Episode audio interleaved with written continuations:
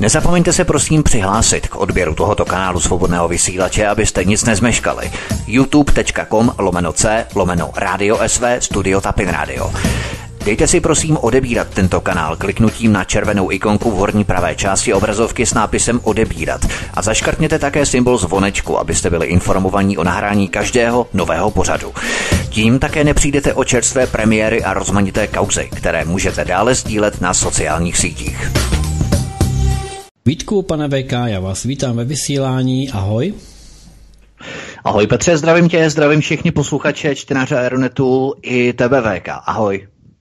Ahoj Vítku, ahoj Petře, hned se pustíme do prvního tématu, jsme dneska hodně pozdě, takže zdravím všechny naše posluchače, pustíme se hned do prvního tématu. Pěkný večer přeji. Chtěl bych se ještě VK zeptat technickou poznámku, pojedeme 90 minut, nebo budeme uh, sekat uh, během celé hodiny? Uvidíme, jak se budu cítit, tak uvidíme. jasně, jasně. Radnice Prahy 6 vyučila zákazu schromažďování kvůli koronaviru a nechala odstranit sochu maršála Sovětského svazu a osvoboditele Ivana Stěpanoviče Koněva z náměstí Interbrigády v Praze. Na celou věc tlačilo velvyslanectví Ukrajiny, které sídlí hned naproti parku za pomníkem. Dnes je totiž 98. výročí uvedení Josefa Stalina do funkce generálního tajemníka UVKSSS v roce 1922 kdy se stal neomezeným vládcem v Sovětském svazu. Chystala se prý jiná provokace a to odstranit pomník až 9. května u příležitosti dne vítězství v Rusku. To ale nakonec prý neprošlo. Je to tedy VK načasovaná pomsta Kijeva na dnešní výročí, oni se prostě nemohli dočkat a čím dříve, tím lépe. No, tohle to jsou tedy zásadní, já bych řekl přímo průlo, jako doslova průlomové informace. My jsme byli kontaktováni naším velice spolehlivým, seriózním zdrojem z okruhu diplomatických kruhů, eh, který nám vlastně odpálil tuto bombu, protože to je souvislost, eh, kterou vlastně myslím si do této chvíle neuvedlo žádné zpravodajské médium v České republice. Jsou to zřejmě interní informace, podle mého názoru, z bezpečnostních kruhů a ten článek, pokud si přečtěte, tak tam je vlastně uvedeno úplně všechno. Já bych tady udělal jenom takovou nadstavbu eh, myšlenkovou nad, eh, nad rámec těch informací z toho posledního článku, který je teď na Aeronetu. Současná krize, koronavirová krize, která je v celé Evropě, je využívána vysílání mohutných symbolů, vzkazů, kterým ovšem rozumí pouze zasvěcení. To znamená lidé, kteří mají nějaké, řekněme, určité zasvěcení, mají určité informační portfolio, se kterým umí pracovat a e, právě otázka osvoboditele maršála Koněva je obrovským znamením a obrovským vykřičníkem toho a těch procesů, které probíhají v Praze. Pod rouškou onoho zákazu vycházení, když to není zákaz vycházení, je to pouze výjimečný stav. Ani to není výjimečný stav, u vás se to jmenuje nějakým takovým zvláštním divným názvem, který si pořád nemůžu zapamatovat. Stav nouze, oni tomu říkají stav, stav nouze. nouze. Ano, stav nouze, ano, já se pořád nemůžu zapamatovat, protože to je takový kočkopes, to je něco mezi výjimečným stavem a mezi staným právem, jo, de facto.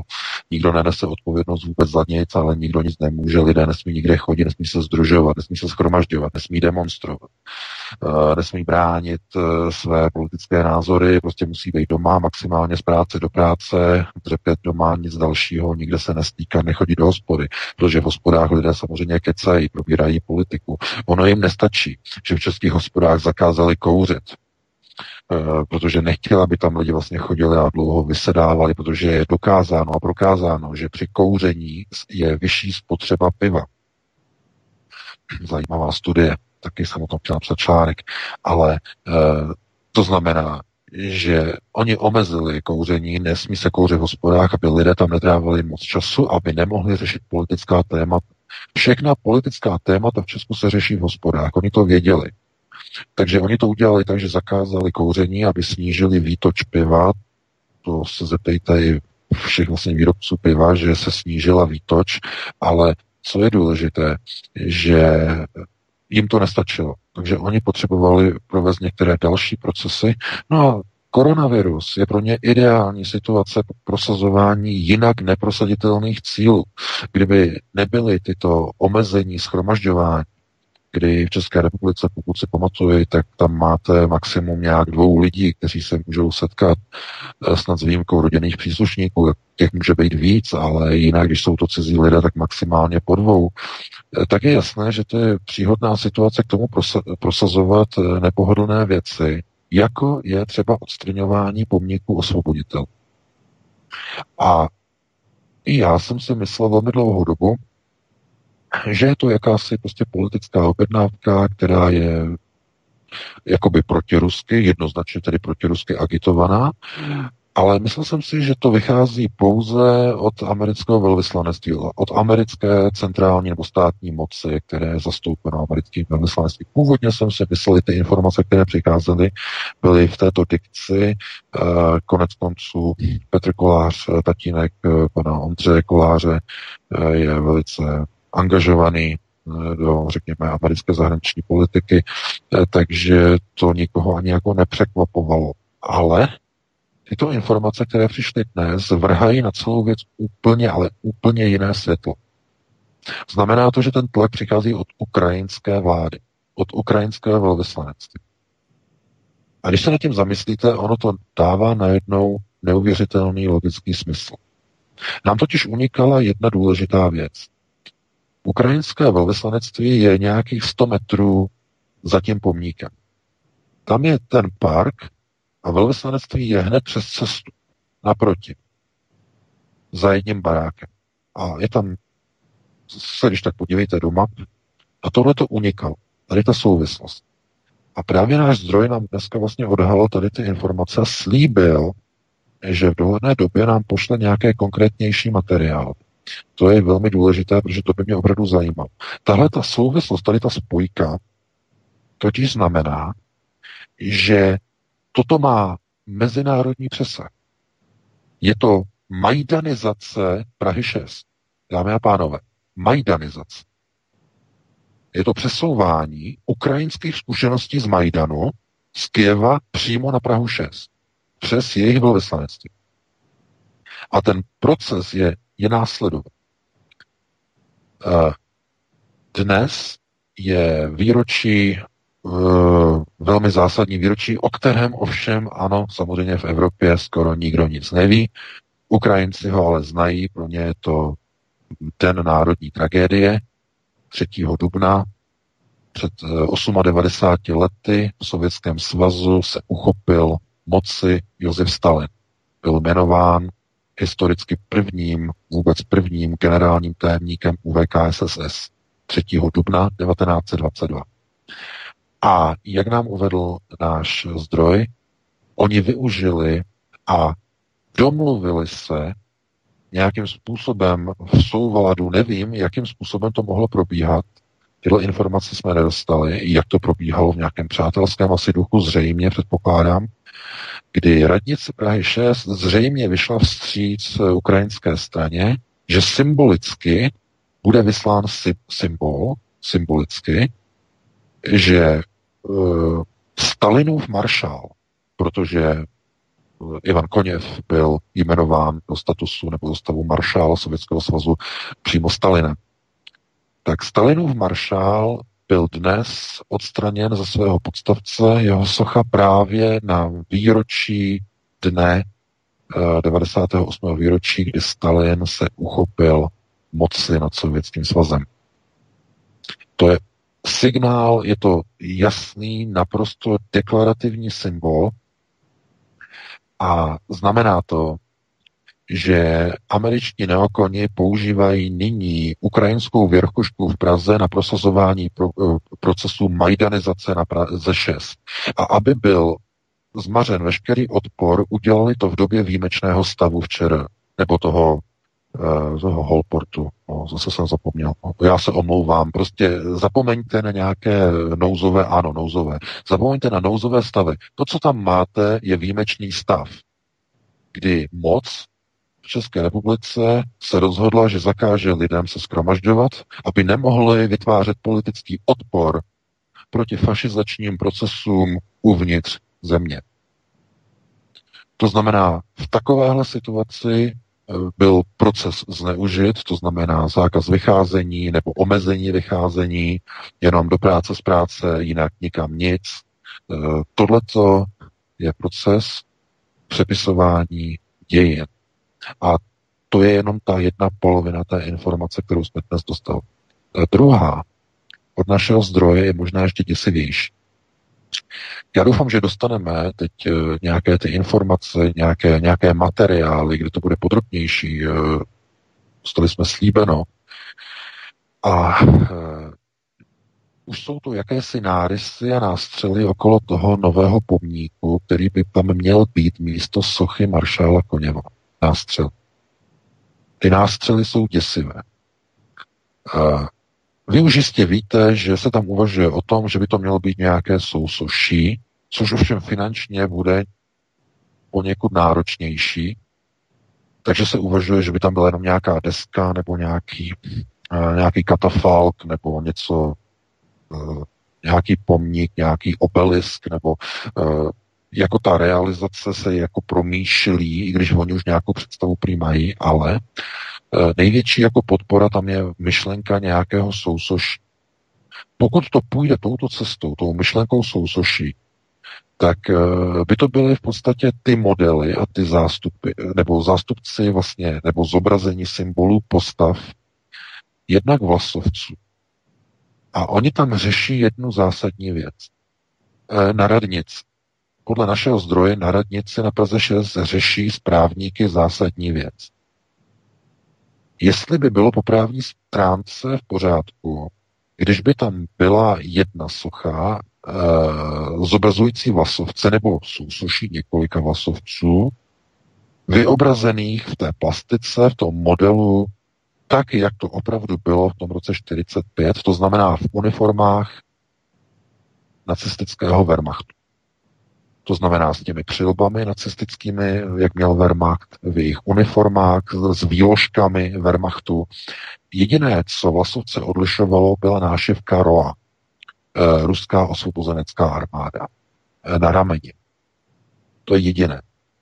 A oni řeší, údajně tedy, to je podle těchto informací, oni řeší, jestli po právní stránce by to nebyl problém že v tom nemají jasno. Jestli by to nebyla propagace něčeho proti někomu a že si tím jako nejsou jistý.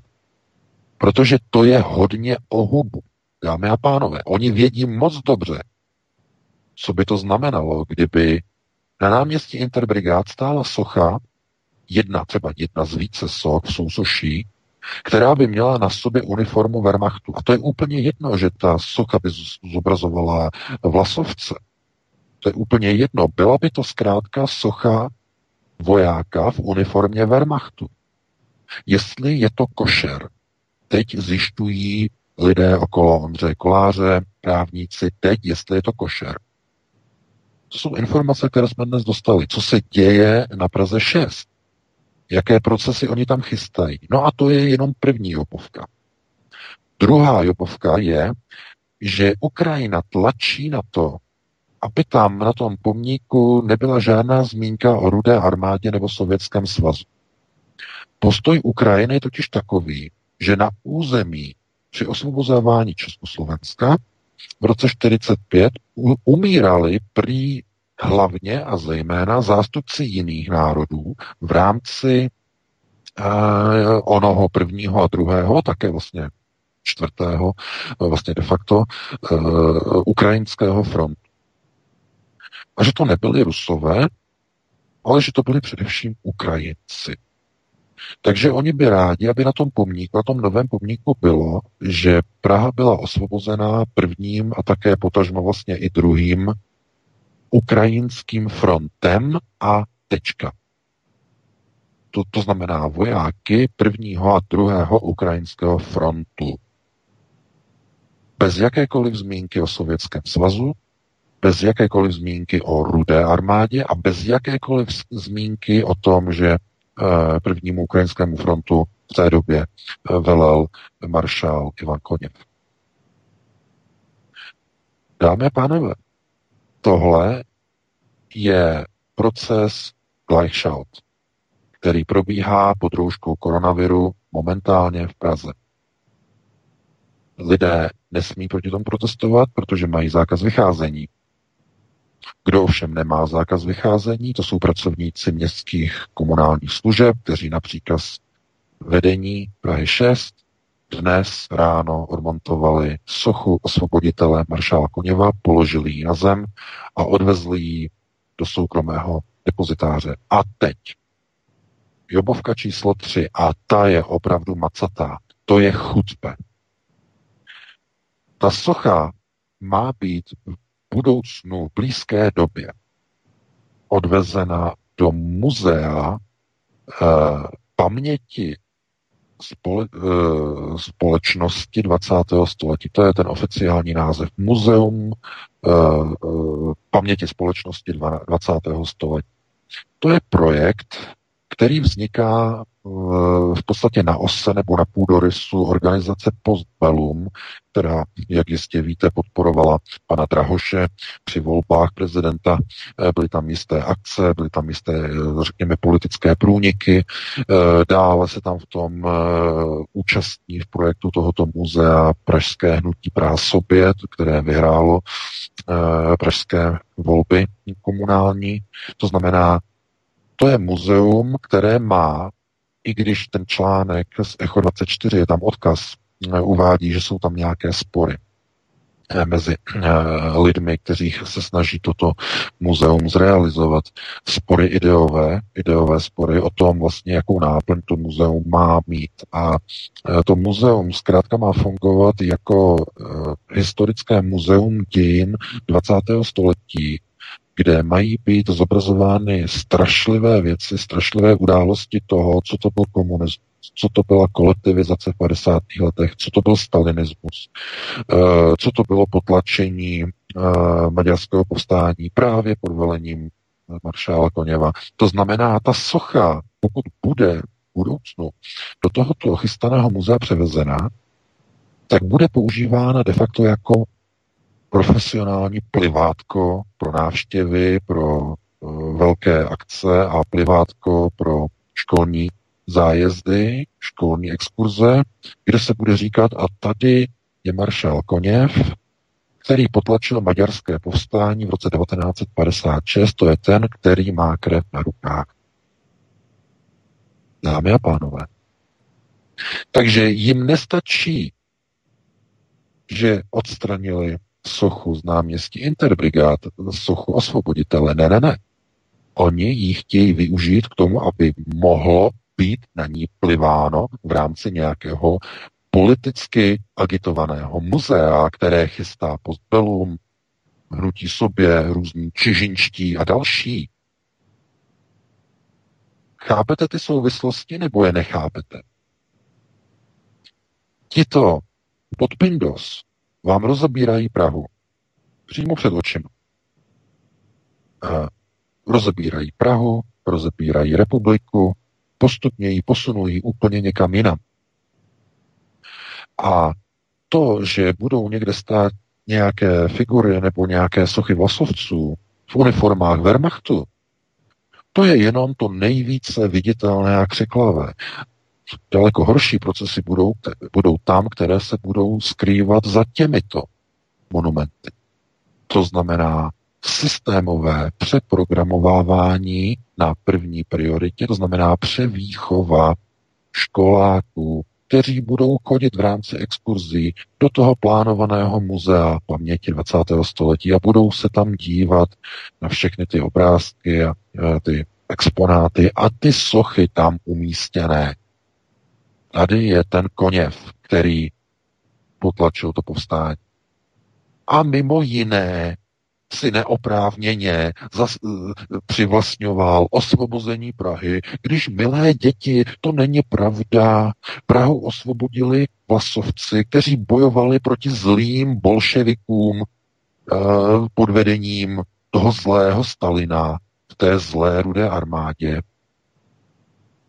A takhle bude ta historie překrucována. Takhle ty dějiny, ty dějinné souvislosti budou překrucovány v oné hezatorii, tedy abychom říkali, když ne historie, hezatoria, eh, že jidiš. Takže to je ten hlavní koncept. No vidíte, a je k tomu použito právě období, eh, kdy lidé nemůžou zkrátka chodit ven a kdy mají daleko, daleko více starostí. Třeba, třeba, my se k tomu dneska dostaneme ještě, aby vůbec měli práci, aby vůbec mohli splácet své hypotéky, protože jsou doma. Tohleto. To znamená, mají úplně, jsou zaplaveni a zahlceni úplně jinými informacemi, jinými starostmi, nemají čas se starat o nějaké koněvy, nějaké soky, eh, ale ono to proběhne a proběhne to kvůli tomu, že je to takzvaně přikryto jinými událostmi a to znamená, oni vědí, proběhne to hladce a proběhlo to hladce, to odstranění, protože tam nikdo nebyl, nebyly tam e, žádné Eh, provokace u toho, protože to bylo všechno v tichosti, bylo to odkloněno, pozor, pozornost byla odkloněna úplně kam jinam. Nikdo si toho nevšímal, tak to zkrátka proběhlo. A e, chápete, oni to mohli odstranit, tu sochu, kdykoliv. Mohli to udělat v sobotu, v neděli, v noci, nad ránem, v pondělí, když nikdo nikde není, ale ne, oni to udělali v pátek. Pátek ráno 3. dubna na výročí, velké ukrajinské výročí, smutné výročí pro Ukrajince, uchopení moci nad Sovětským svazem Josefem Stalinem. Tím je to dané, dámy a pánové. Takže pokud si myslíte, pokud si děláte iluze o tom, že všechno bude dobré, nebude dobré, nebude líp, bude hůř. Bude strašně. Měsíc od měsíc. A je to jenom kvůli tomu, že lidé mají ploché vnímání reality. To znamená, přijímají jenom jednofázově informace, to znamená, ně, něco někomu řeknete, to je ta informace a ta je posuzována odděleně. Ale ve chvíli, když vidíte že probíhají procesy mm, symbolicky, s velkými symbolickými přesahy, tak zdaleka už nejde jenom o samotný proces odstranění nějakého pomníku. To je proces, který má daleko, daleko, daleko přesahující uh, symbolický významový rámec. Protože jestliže tady stojíme před fakty a e, před informacemi, že oni chtěli tuhletu provokaci provést přímo 9. května, to znamená na den vítězství v Rusku. A to neprošlo z logických důvodů, protože a jistě víte, co probíhá, nebo jak e, probíhají vlastně všechny ty transporty e, v České republice ohledně těch, ohledně těch zdravotních pomůcek, to znamená dokonce i ministr vnitra Jan Hamáček, což je neuvěřitelné. K tomu se také ještě asi dostaneme. Je to neuvěřitelné, ale Hamáček pozval za člena do klubu krizového štábu uh,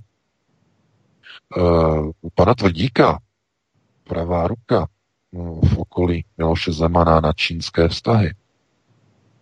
To znamená, oni to, oni to nemohli udělat 9. května, protože to by bylo, to by bylo přes čáru i pro Pražský hrad, to by byly takzvaně nalomené vztahy. Takže to nebylo dovoleno uh, Ukrajinců. Řekl se, to ne, chlapci, to nejde. Takže Ukrajinci nabídli, jiné datum, které už bylo asi zřejmě schůdné 3. dubna. To znamená nástup Stalina k moci v Sovětském svazu. Historické datum. A to udělal, a to už prošlo. To už jako problém nebyl. Zřejmě ani u některých osob, které mají jako blízko tady do těch uh, struktur okolo řekněme, různých hradů a tak dále, i když samozřejmě nemůžeme se dívat úplně až do důsledku a říkat a konkrétně o některých lidech, ale každopádně tohle to prošlo a vidíte, soka maršála Koněva, osvoboditele, je pryč. Jediné, co tam zůstalo na náměstí Terbrigád, je podstavec. Hotovo, vymalováno, 20. To znamená, tyto procesy uh, jsou takto nastavené a jsou takto manažované, přičemž eh, neměli byste se na to dívat jenom z toho pohledu samotného aktu onoho odsunu toho pomníku. Je třeba se dívat, co je zatím. Protože ten odsun toho pomníku je jenom začátkem těch procesů, které jsou nachystány v pořadí zatím. To znamená propagace procesů, které proběhly na Majdanu v Kijevě. A Ukrajinci to mají pod svojí kuratelou.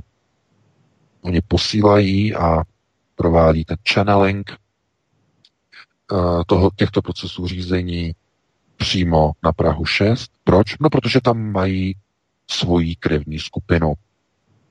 TOP 09, že bývalý europoslanec za TOP 09 pan Štětina, který byl na Ukrajině pečený, vařený eh, v rámci návštěv eh, u praporu Azov, se tam fotil s těmito Eh, povstalci, eh, nebo to, to jsou pol, nebo polovojenskými jednotkami, nevím, jak to nazvat, no chunta samozřejmě, chunta, která uchvátila moc na Ukrajině. Takže oni mají velice blízko k banderismu. TOP 09 vlastně banderovská strana na český způsob. S principy a s kováním banderismu. A e, proto oni chtějí de facto využít jejich zkušenosti z Majdanu a implementovat je do jednotlivých procesů v České republice. A Praha 6 je laboratoří. Tam oni totiž mají svoje lidi, tam je TOP 09, to znamená, to znamená ten proces té majdanizace, banderizace Prahy 6 je velice eh, pro ně přívětivý, oni tam mají své lidi a díky tomu oni se dokážou s těmi Ukrajinci dohodnout. To znamená, je to laboratoř. A bude se dívat, budou se dívat, jaký vliv to má na, řekněme, ono prostředí v Praze. Jak na to lidi budou reagovat, jestli při odstranění toho popníku bude velký odpor, nebyl tam velký odpor. Teď, jak rychle bude ten eh, pomník eh, postaven ten, ten nový náhradní, jestli ta krize koronavirová bude trvat delší dobu, tak i ten pomník třeba bude odkrytý v době, kdy lidé nebudou moci vycházet, bude třeba zákaz vycházení, třeba už fakticky bude odkrytý bez účasti veřejnosti a tak dále. To znamená, eh, oni si vyzkouší tyto modely řízení a když se ukáže, že není velká, uh, velká krize v podobě nějakého odporu ve veřejnosti, tak se tento proces z laboratoře ze zkušebního poligonu politického na Praze 6 začne stávat exemplární model pro další radnice po celé zemi v České republice.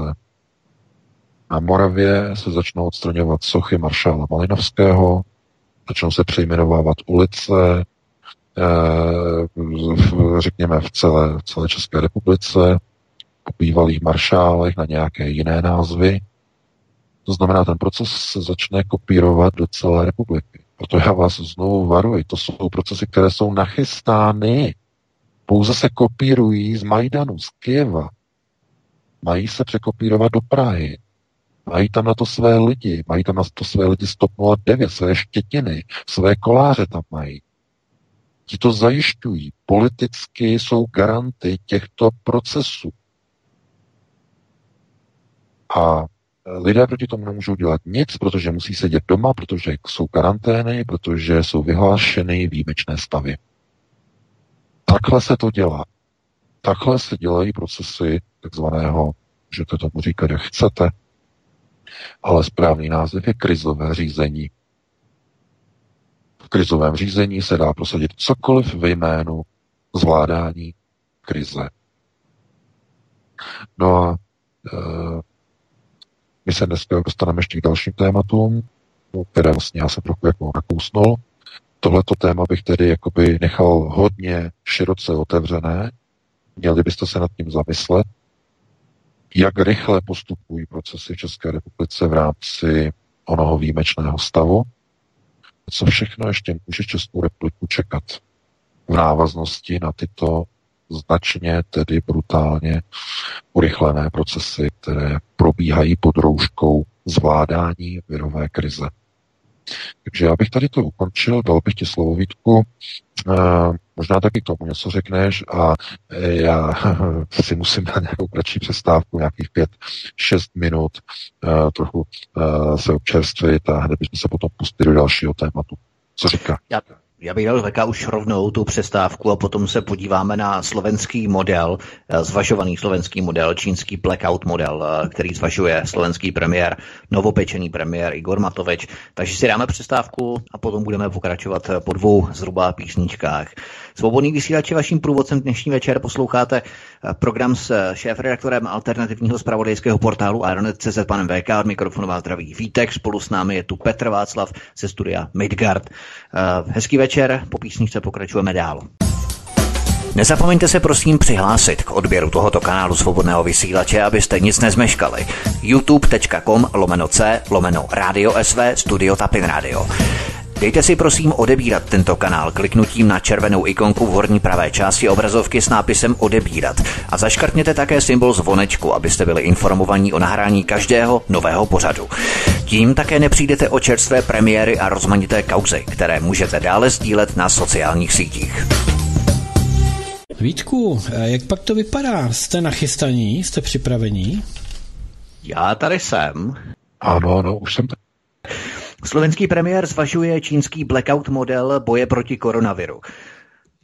Znamenalo by to vyhlášení výjimečného stavu. My jsme se bavili, stané právo výjimečný stav u nás je takový hybrid kočkopec stav nouze. Tam by to byl skutečně výjimečný stav v celé zemi pod Tatrami. Téměř 90 dnů, to znamená tři měsíce absolutní karantény a úplně nový model zásobování a řízení pohybu obyvatelstva, který dosud použila v praxi jenom Čína a výsledek po třech měsících není nějak omračující, i když sice vedl ke snížení počtu nemocných, ale virus z obzduší nezmizel. Jak je to možné? Existuje jenom jedno vysvětlení a to je tak děsivé, že mainstream o tom raději ani nepíše. Když to Slovensko vyzkouší a nezvládne, budou následky pro zemi zdrcující. Zkušenosti z Číny vyvolávají znepokojení. Něco tady totiž nehraje. Eh, jak by měl VK tedy v praxi vypadat tento model, jeho průběh a upustilo od něj Slovensko nebo je stále jaksi ve hře? No, ono to vypadá, že eh, na Slovensku zkrátka chybí kádry. A my si to musíme se trošku jako rozebrat. Eh, oni tam mají vlastně ten problém, který je typický pro všechny eh, ty země, které probíhají právě o ním procesem takové té pouliční majdanizace procesu řízení. Eh, proč je důležité vlastně k tomu mít jakoby takový ten další doplňující výklad? Proč zrovna Ukrajina hraje tak důležitou roli?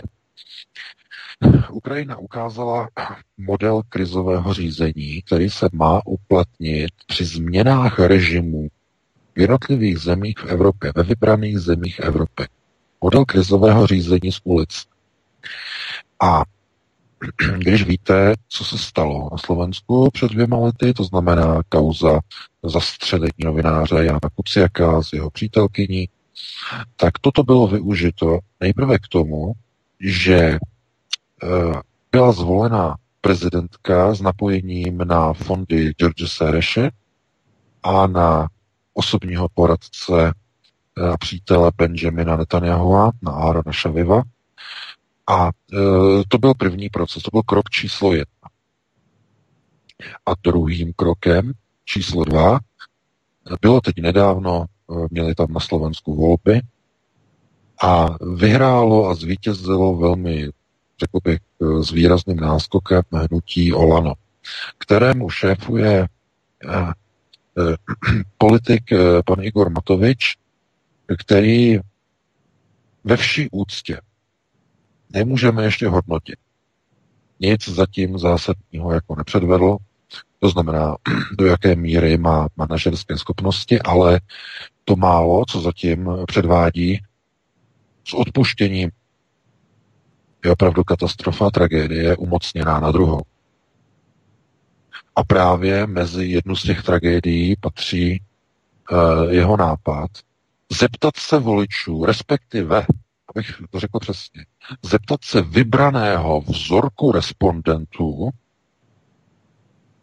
5 až 10 tisíc lidí na Slovensku, jestli by byli pro toto extrémní krizové řešení, to znamená vytvoření a ukotvení takzvané uh, absolute quarantine, to znamená absolutní uh, karantény nebo AQ, AQ, na celém území Slovenska, jestli by slovenští občané s tím souhlasili za vědomí toho, že když se na nějakou dobu, a tam byl návrh dva až tři týdny, úplně zastaví ekonomika, to znamená, lidé nebudou chodit do práce, budou uzavřeni doma, karanténa. Bude zákaz vycházení a skutečný zákaz vycházení. Nebudou jezdit auta, nikde nic. Všechno bude zavřené, pouze zásobování bude nějak eh, logisticky zabezpečené, ale nikdo vůbec netuší jak. Vůbec jako neví. Já jsem se díval na všechny ty servery, eh, co oni o tom píšou a nikdo jako nedokáže jako odhadnout a říct, jak by to bylo logisticky jako nějak zmanažované. A za tuto dobu tří týdnů, že ten virus by zkrátka vymřel a po třech týdnech by Slovensko bylo čisté od toho viru a mohlo by všechno otevřít, všechny obchody a všechno by najednou na Slovensku fungovalo v pohodě. Problém je v tom, že tohle to vůbec neplatí a není to pravda. Za těch parametrů, které Igor Matovič přednesl a předesl, toho není možné dosáhnout za dva nebo tři týdny. Toho je možné dosáhnout za dva nebo tři měsíce. To je ten drobný detail, který panu premiérovi na Slovensku nějak jako unikl, nebo mu to někdo neřekl. Uzavřít něco na dva, tři týdny, když víme, jakou, jaký proces šíření, inkubace, Eh, proces, eh, řekněme, oné epidemiologické stopy probíhá eh, v rámci šíření koronaviru. Dva, tři týdny neřeší vůbec nic. Protože já v tom článku vlastně uvádím něco, čemu se říká právě ten epidemiologický posun onoho časového okna šíření viru. Já jsem vlastně vysvětluju v tom článku, proč je to 90 dnů, proč jsou to tři měsíce a ne jenom dva týdny nebo tři týdny, proč to nestačí, z jakého důvodu. Jde zkrátka o to, že když v dnešní den, třeba dneska konkrétně, by byla vyhlášena absolutní karanténa, tak e, aby byla jistota, že ten virus skutečně zmizí a je zničen, tak se musí počítat s extrémními případy. To znamená, jak na té pozitivní straně eh, onoho epidemiologického spektra, na té pozitivně extrémní, tak i na té negativně extrémní. To znamená, jestliže dneska by byla vyhlášena ona absolutní karanténa, tak eh, máte rodinu jako vzorek.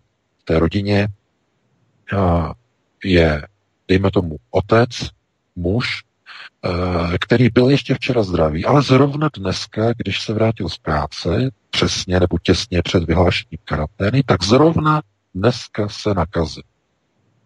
A vzhledem k tomu, jak jsou vlastně ty průběhy těch inkubačních dob, tak teprve on až za čtyři dny začne být v podstatě nakažlivý, ale ještě nemá příznaky, ještě nekašle. To se objeví zhruba za 8, 10 až 12 dní, to znamená, je to přibližně 14 dní, u některých lidí dokonce 16. Takže když jsou tu ty extrémy nastavené takhle daleko, tak najednou uh, už jste v podstatě na více jak dvou týdnech a teprve vlastně vám začala nemoc. Vy jste teprve po 14 dnech, už běží ta karanténa, a teprve po 14 dnech vy teprve začínáte být nemocný. Začnete, eh, vy si teprve lehnete v tom extrémním případě do té postele až po 14 dnech. Ta nemoc probíhá až tři týdny. Už, te, už měsíc a týden už je pryč. A eh, vy v, té, v téhle době nebo v téhle té chvíli e, za měsíc a týden zhruba se jako z toho nějakým způsobem dostane. Jsou to všechno extrémní případy. Jo, skválně úmyslně takhle natahované. A ten extrém v té rodině je v tom, že ten muž v té rodině je s nějakou skupinou lidí, eh, se svou rodinou, kde se nachází další extrém. A to je třeba člověk, který je extrémně hygienicky pečlivý. To znamená, on se nenakazí, on se nenakazí, on se nenakazí, on uh, si myje ruce, má růžky, uh, má nějaké brýle a tak dále, tak dále. Znamená, ani od toho otce třeba ten syn nebo ta dcera se nenakazí. To znamená, je to extrém, extrém, extrém. A potom měsíce jednom týdnu ten otec jako se uzdraví, ale ještě dalších 30 dnů, další měsíc a týden, to znamená už dva měsíce a týden, on je ještě infekční. A za ty dva měsíce a týden dojde k té smutné věci, že ta dcera, která je tak opatrná, se nakazí. A zase u ní běží dva týdny inkubační doby, to znamená dva a půl měsíce, a potom ona další dva týdny je nemocná, nebo dokonce ještě týden navíc. Takže už jsme na hranici tří týdnů a jednoho týdne dalšího navíc, který ještě přes. A ona ještě dalších 30 dnů po vyléčení je znovu ještě, i když ti lidé jsou vyléčeni, ještě 30 dnů jsou nemocní.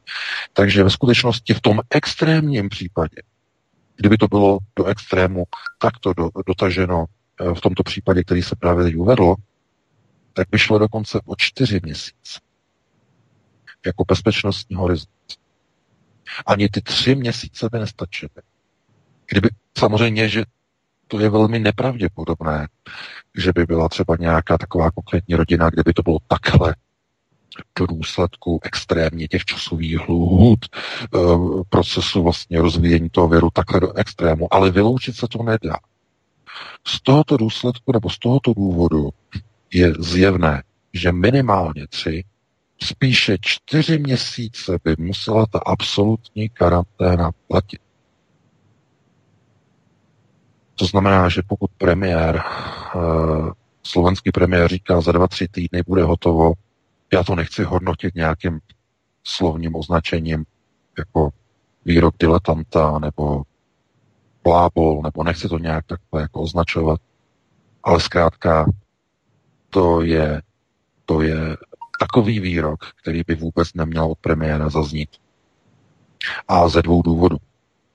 Nejenom, že časově je to nesmysl, protože za 20 týdny absolutní karanténa neřeší vůbec nic v případě takto definovaného viru, který má takovéhle dlouhé inkubační a řekněme uh, virulentně nastavené doby s takovými obrovskými časovými přesahy.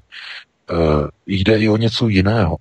Jde i o to, že uh, když premiér namísto toho, aby udělal nějaké rozhodnutí, raději chce dělat řekněme, politický marketing a chce dělat průzkumy veřejného mínění, jaké rozhodnutí má přijmout, tak já se obávám, že eh, signál, jaký to vyšle k voličům a k občanům na Slovensku, je katastrofa.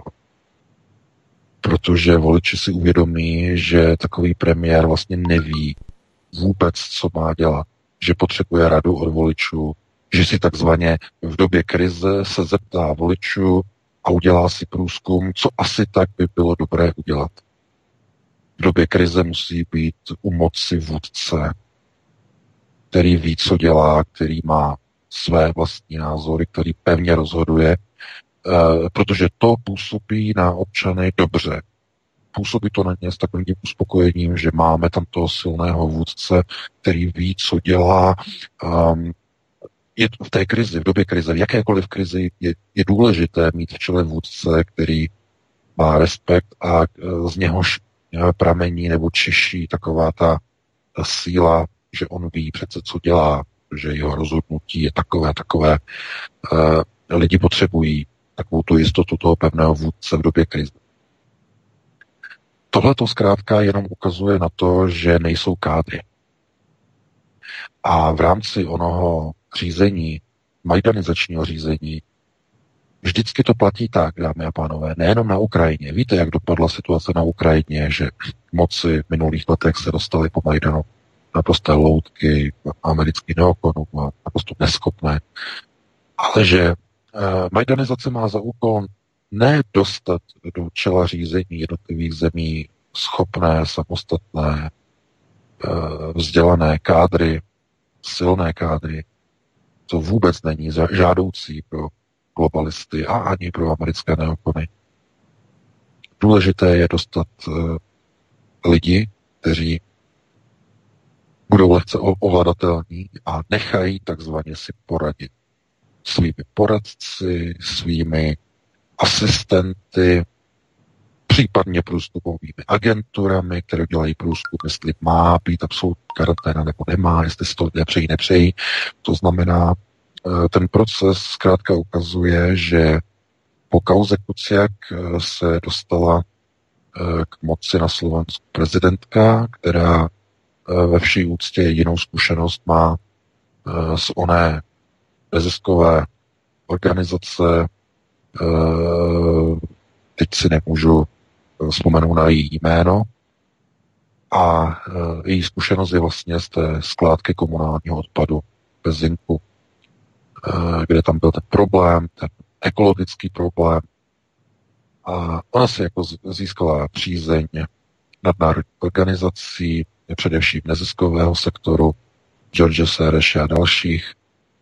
Dostala velké finanční, řekněme, zainteresování od organizací a od různých některých uh, úspěšných IT společností na Slovensku, respektive od jedné konkrétní, jistě víte od které, a která vyrábí antiviry a různé firewally a tak dále. Takže e, byla dosazena do funkce prezidentky a víte, ta role prezidenta není exekutivně důležitá. To je spíš jako ceremoniální role, reprezentativní, i v případě třeba nevím, českého prezidenta a dalších prezidentů, to jako není tak úplně důležitá role. Jo, přiznejme si to, sevře ale role premiéra je naprosto stěžej. A jestliže v době krize jakýkoliv premiér není v té silné, opravdu silné, tvrdé pozici, že by si získal respekt, že by věděl, co má dělat, eh, tak to zkrátka není dobrý signál, není to eh, dobrá, dobrá vyslaná informace voličům. Eh, já jsem sledoval teď na internetu nějaké průzkumy. Můžete tomu věřit, nemusíte tomu věřit.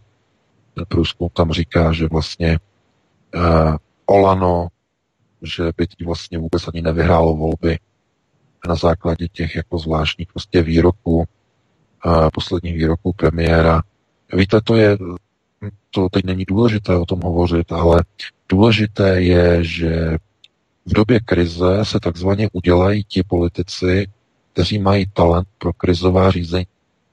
A když teď vlastně odbočíme, eh, tak jistě víte, že v poslední době se začal jakoby eh, takzvaně zviditelňovat český ministr eh, vnitra Jan Hamáček, červený svetřík, tohleto, protože lidé potřebují vlastně v době krize někoho, kdo na té televizi, kdo v těch reportážích vypadá, že je rozhodný. Jo, ta rozhodnost. To znamená, my uděláme toto, my zakážeme toto, toto, vy musíte toto a toto, protože je to pro vaše dobro toto a toto, toto a toto a tím je to hotové. Tohle to mají v krizi, v krizovém řízení, ovečky to mají rády. Jo, ovčané mají to rády. A e, funguje to. A proto vidíte, že vlastně ta popularita e, Jana Hamáčka vlastně roste na úkor Andreje Babiše. Andrej Babiš totiž i v době krize se chová jako před krizí a to je chyba. To je právě chyba. E, a problém, který řeší mnoho a mnoho, mnoho evropských politiků, kteří v normální chvíli, v normální situaci mají svůj politický étos, který funguje na voliče, který funguje třeba na občany. E, a všechno je v pořádku, ale v době krize musí přijít do Eh, systému řízení nějaká osoba, která má úplně jiný styl jednání, působení na veřejnost, působení na lidi. To znamená, žádné moc jako velké vykecávání, to znamená přijít a říct, my jsme se rozhodli tak a tak a tak, protože proto a proto, aby bylo zabráněno tomu a tomu, jelikož a toto, a bude to trvat tak dlouho, A je třeba, aby se to dodržovalo. Jinak tam budou tyhle sankce. A je třeba, aby jsme to všichni zvládli. No a tohle to ten politik řekne takhle úsečně a lidi mají čeho se chytnout. To znamená, mají v době krize instrukce. No a konec konců, eh, každý, kdo trochu rozumí procesům řízení, tak ví, že když je krize, tak jediné, co lidé potřebují, je silný vůdce, který dává instrukce. To je tajemství řízení v době, nebo řekněme, krizového řízení, nebo v době krizového řízení pro všechny politiky. V době krize je důležité, aby politik uměl rozdávat instrukce občanům, podřízeným, kolegům, to už je jedno, ale aby uměl rozdávat instrukce. V době krize totiž politik jednu věc nesmí dělat. Za prvé nesmí uh, se ptát někoho, co by měl dělat. To je tragédie. To je příznak toho, že Igor Matovič je amatér politický. Politik se nikdy v době krize nesmí nikoho ptát, jestli se má udělat karanténa, nemá se udělat karanténa. To je, to je doslova hozený granát mezi voliče, jak je vyděsíte a ovečky se rozutečou, začnou, začnou šílet. Tý ohradě začnou šílet. Náš šéf, náš pastavec, náš bača neví, co má dělat na naší ochranu proti těm vlkům, kteří jsou za ohradou. Co my máme dělat? Ovečky začnou panikařit. To je jenom přirovnání, ale přesně to je ono. To znamená, to je jeden problém. A druhý problém je, že v krizovém řízení eh, ten politik, eh, vlastně ta druhá věc, kterou jako nesmí eh, nikdy udělat, tak je hovořit o věcech, které nemají nic společného s řízením krize a s krizovým řízením. To je další problém, eh, který je vidět u mnoha politiků, je vidět u já nevím, Andreje Babiše, eh, jenom pro, pří, pro případ a pro příklad. V době krize nezajímá občany eh, nebo nezajímají takové ty věci, jestli, já nevím, někde bude něco, já nevím, za čtvrt roku, nebo kde budou třeba, já nevím, nějaké odklady, prostě nějakých, eh, já nevím, daňové záležitosti, nebo EET a tak dále a tak dále. Eh, ani je nezajímá to, o čem se třeba na vládě někdo bavil mezi sebou, nebo co řešili a tak dále. Ty lidi v té krizi zajímají skutečně jenom instrukce, co mají dělat. No a e, víte, že je asi obrovská tragédie, e, když v době krize, a to je třetí věc, kterou nesmí v době krize politik dělat, že jeden den řekne něco a druhý den je to jinak. Protože tohleto, když politik udělá v normální době, tak si toho nikdo nevšimne. V krizové době je to znakem diletantismu. No a Jistě víte, co se odehrálo v České republice před dvěma týdny, týdnem. Důchodci budou chodit na nákup od 7 do 9. Jeden den. Druhý den. Změnili jsme to, důchodci budou chodit od 8 do 10. Změnili jsme to. O pět dní později. No, my to zase vracíme, no, bude to někdy, já nevím, od 9 do 12 nebo do 11, já teď nevím, já v tom ani nemám přehled. Zkrátka změnili ten časový úsek pro důchodce třikrát. Další příklad. Všichni lidé by si měli obstarat respirátory. Babiš. Uh, výrok 15. března. Respirátory, pokud máte, sežeňte si respirátory, když nemáte respirátory, sežeňte si aspoň roušky, nebo si je uši. Teď před uh, pěti dny Respirátory pouze pro policisty, obyčejní lidé nepotřebují. Pokud máte roušky, měli by je mít pod policisté, dejte je policistům, dejte je zdravotnickému personálu, vám stačí jenom roušky. Chápete? To jsou jenom příklady toho, těch signálů, které politici vydávají voličům a občanům, že naprosto, dámy a pán, ale upřím, oni neví, která bije Oni dělají kroky za pochodu. Dneska udělají jeden. A je to je to doslova eh, pokus, test, dobře, špatně. To znamená dobře, špatně, pokus, zkusíme, funguje, nefunguje, nefunguje, funguje. To znamená jeden den to, druhý den to. V, v normální době, bez krize, to znamená bez krizového řízení, by to nikoho nevzrušilo, vůbec nikoho.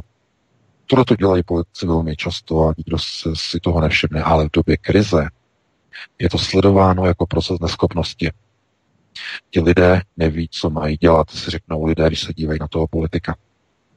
No a tohle to jenom ukazuje na to, že je jenom velmi málo lidí, kteří jsou vyškoleni pro zvládání krizových procesů, pro takzvané krizové řízení. Nikdo z politiků to dosud nemusel takhle řešit. To znamená, otázky krizového řízení jsou pro mnoho politiků neznámým pojmem, nikdy nebyli konfrontováni s takovou situací, ale přitom přitom ti politici nakupují zbraně, přitom ti politici ženou e, české vojáky na hranice s Ruskou federací do Pobaltí, přitom ti politici e, ženou národ e, ve strukturách Severoatlantické aliance do různých tlakových operací, které jsou na ruské, které jsou prostě na hranicích v Pobaltí. A kdykoliv může vypuknout ozbrojený střed mezi Severoatlantickou aliancí a Ruskou federací. Na základě nějakého, nějaké provokace, nějakého procesu, nebo nějaké nehody, nebo dokonce nějakého nedorozumění, nedopatření. A přijde chvíle, kdy národ nebude potřebovat uh, jenom roušky, které politici řeknou, běžte a ušijte si roušky, ale bude potřebovat plynové masky. Co plynové masky? Bude potřebovat kryty civilní obrany, kam se ukrýt před náletem, před chemickým zamořením. Ne jenom, nejenom biologickým, chemickým zamořením, a nebo dokonce termonukleárním zamořením. To znamená, kam poběžíte, když bude vyhlášen letecký poplach, nebo dokonce termonukleární poplach, když se rozezní sirény. No, konec konců typy sirén, že jaký zvuk. Eh, kdo si pamatuje, že jaký zvuk má siréna, když je letecký poplach typu biologický útok, chemický útok, jaderný útok, různé typy sirén. No dnes nic takového není. Děti, děti, no to už vůbec nic neznají. Já si myslím, že ani dospělí, že už také zapomněli. To znamená, kdyby něco takového bylo, kam se lidé poběží vlastně skovat? No tak v Praze by instinkt velil nebo velel e, do, řekněme, prostor metra podzemí, to je logické. No jenže to je v Praze, že? V dostupu nějakých těch stanic. Ale co jinde? Kam by lidé běželi? To znamená, to nejrychlejší by bylo skočit někam do příkopu. Někde vedle silnice, lehnout tam, ležet a počkat, až vlastně dojde k emisi uh, onoho tvrdého kamazáření po explozi termonukleární zbraně, eh, počkat potom 15 sekund na ty dvě rázové vlny, na tu první a na tu druhou, která je zpětná, no a potom zhruba do 15 minut rychle vyhledat úkryt, rychle. Proč do 15 minut? Eh, protože ta eh, zbraň bude odpálena ve výšce zhruba 800 až 1200 metrů nad zemí a doba spadu radioaktivního materiálu, takzvaného falloutu, uh, bude trvat zhruba 15 minut, než začne ten opílek. No, to je spíš takový bílý materiál. Uh, to jsou samozřejmě izotopy všech prvků Mendelejevovy tabulky, které si dokážete představit. To všechno padá směrem dolů.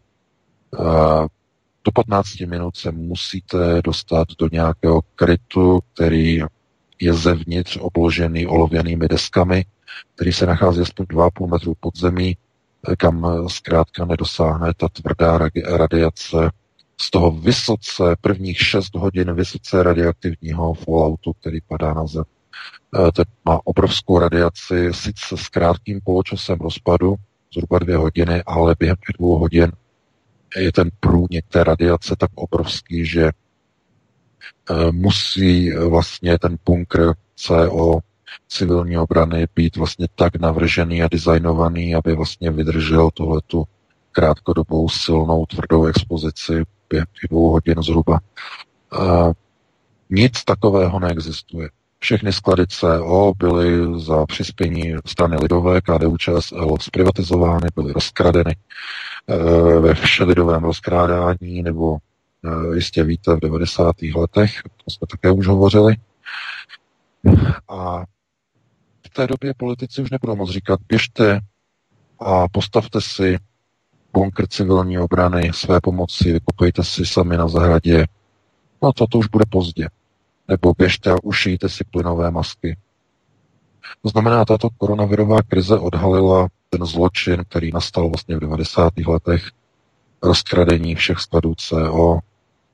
Nikdo z toho nenese samozřejmě zodpovědnost a bylo by to na jinou diskuzi, na to opravdu nemáme čas, takže já bych jenom tomu řekl jako ten zásadní poznatek, který vlastně z toho vyplývá, že v té dnešní době je situace ohledně vlastně této koronavirové nákazy, nebo řekněme zvládání těch procesů, eh, asi určitě v té pozici, že eh, budeme se jako snažit nějakým způsobem překlenout tu dobu, tu fázi, ale mnoho lidí by si mělo uvědomit, že všechno to, co probíhá okolo toho, že má daleko větší politický přesah, eh, k tomu se také ještě dneska dostaneme, že v rámci Evropské unie jsou určité procesy, nástroje, různé, různých maršalových plánů a tak dále, tak dále, co znamená s cílem posílení vlivu Evropské unie na kolabující státní rozpočty, eh, které budou vlastně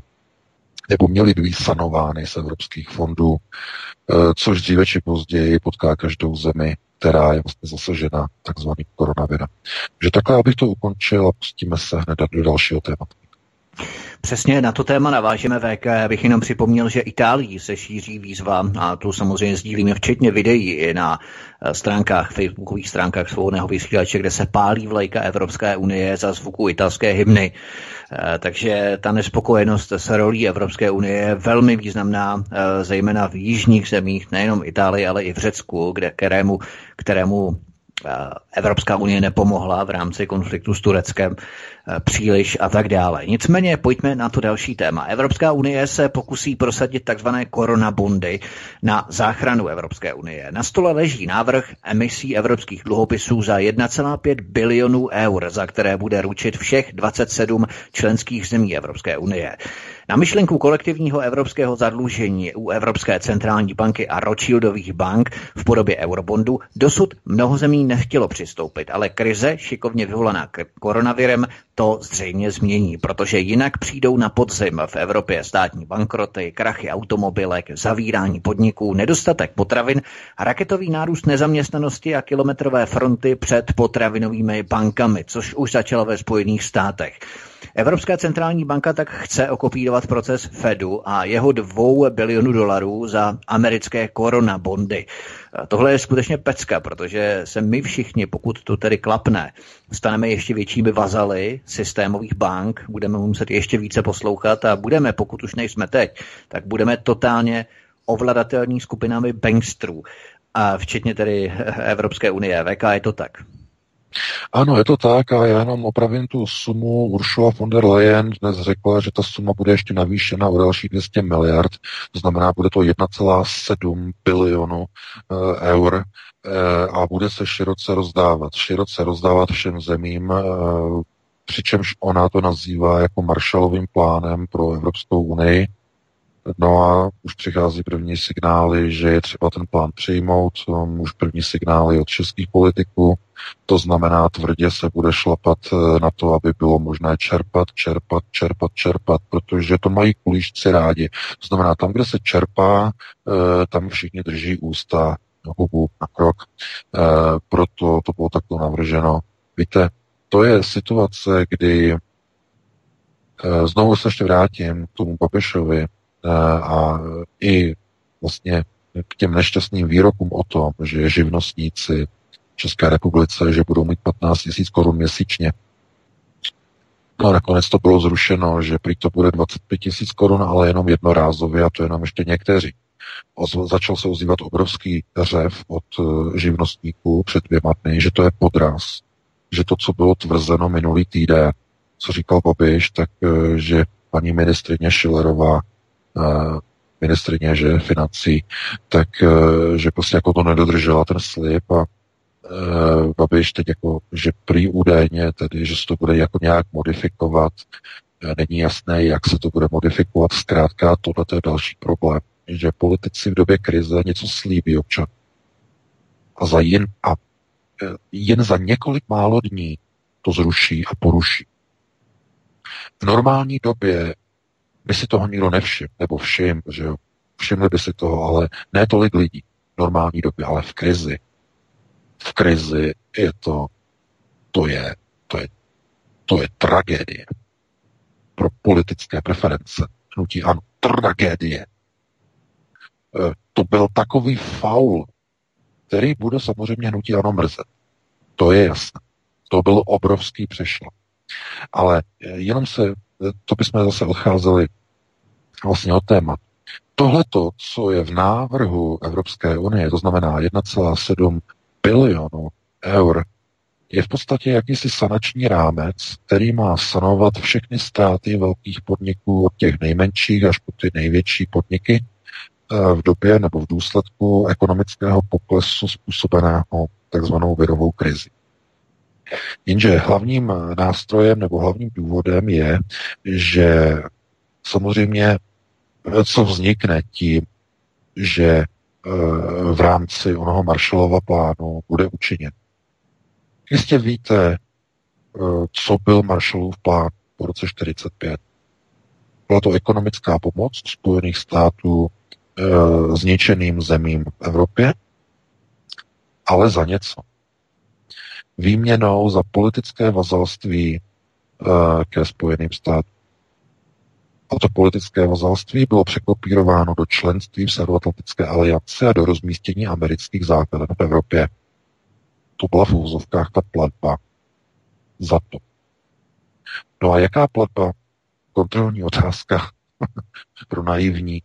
Jaká asi tak platba bude za Marshallův plán Uršuly von der Leyen na záchranu Evropy? No bude to těsné souručenství s Evropskou unii. Velice těsné vazalské postavení k Evropské unii. No a e, co bude tím podmíněno? No podmíněno tím bude to, že jednotlivé země budou muset přijmout společné ručení za nějaké dluhy a závazky. To znamená, za celý tento úvěr by evropské země ručily společně. To znamená, za tento obrovský balík 1,7 bilionu by všech 27 zemí EU ručilo společně jako společný dluh. A takový ten obrovský dluh je prakticky nesplatitel. To znamená, stane se obrovskou koulí na noze. No a jistě víte, že když by nějaká země chtěla z EU vystoupit, tak nejprve po ní bude požadováno, aby zaplatila svoje dluhy, které má vůči vůči partnerům v Evropské unii. To znamená, aby zaplatila svůj část dluhu, svůj podíl v rámci nějakého eh, takzvaného relokačního finančního koeficientu, to znamená, kolik z té sumy by se ručilo. No ale ono to vypadá, že všichni vlastně budou ručit za, ten, za tu sumu jako celé. To znamená, nebudete ručit za jednu část. To znamená, že Česká republika má 10 milionů lidí a Evropská unie má nějakých, eh, já nevím, kolik je to necelých, eh, nějakých 450 milionů po odchodu Velké Británie, je to asi 450 milionů lidí, myslím. E, takže by se řeklo, že to je, to je zlomek, to je nějaká část, ale ne. Tohle to spíš bude něco podobného jako v případě hypotéky. Jistě víte, že máte hypotéku, je to manžel a manželka, že mají hypotéku společně. No tak když jeden se stane platby neschopný, tak eh, ten druhý z partnerů musí tu hypotéku doplatit, že? To jako není tak, že eh, prostě ruč, ručí za to společně. To znamená, ta hodnota je společně. A když jeden vypadne, ten druhý to musí zaplatit kompletně všechno. A tohle to by v podstatě mělo asi společnou podobu, protože oni by řekli, Eh, dobře, ty chceš jako nějak odejít, ale ty si čerpal to, tolikle, vaše velikost je takováhle, no a uh, ty to nevyřešíš tak, jako že zaplatíš něco z toho. My tady to za to ručíme společně. To znamená, je to jako, můžete si to představit jako balván, který je nesen třeba deseti lidmi, jo, obrazně řečeno. A ten balvan leží na zemi, že no, no to je zase, ale jestli bych měl o tom mluvit, já nevím, zase lidi, aby neříkali, eh, to je, to je židovské přísloví, jo, to je, to židovské. Eh, stojí deset vlastně lidí a vidí kámen. A ten kámen je těžký, samozřejmě.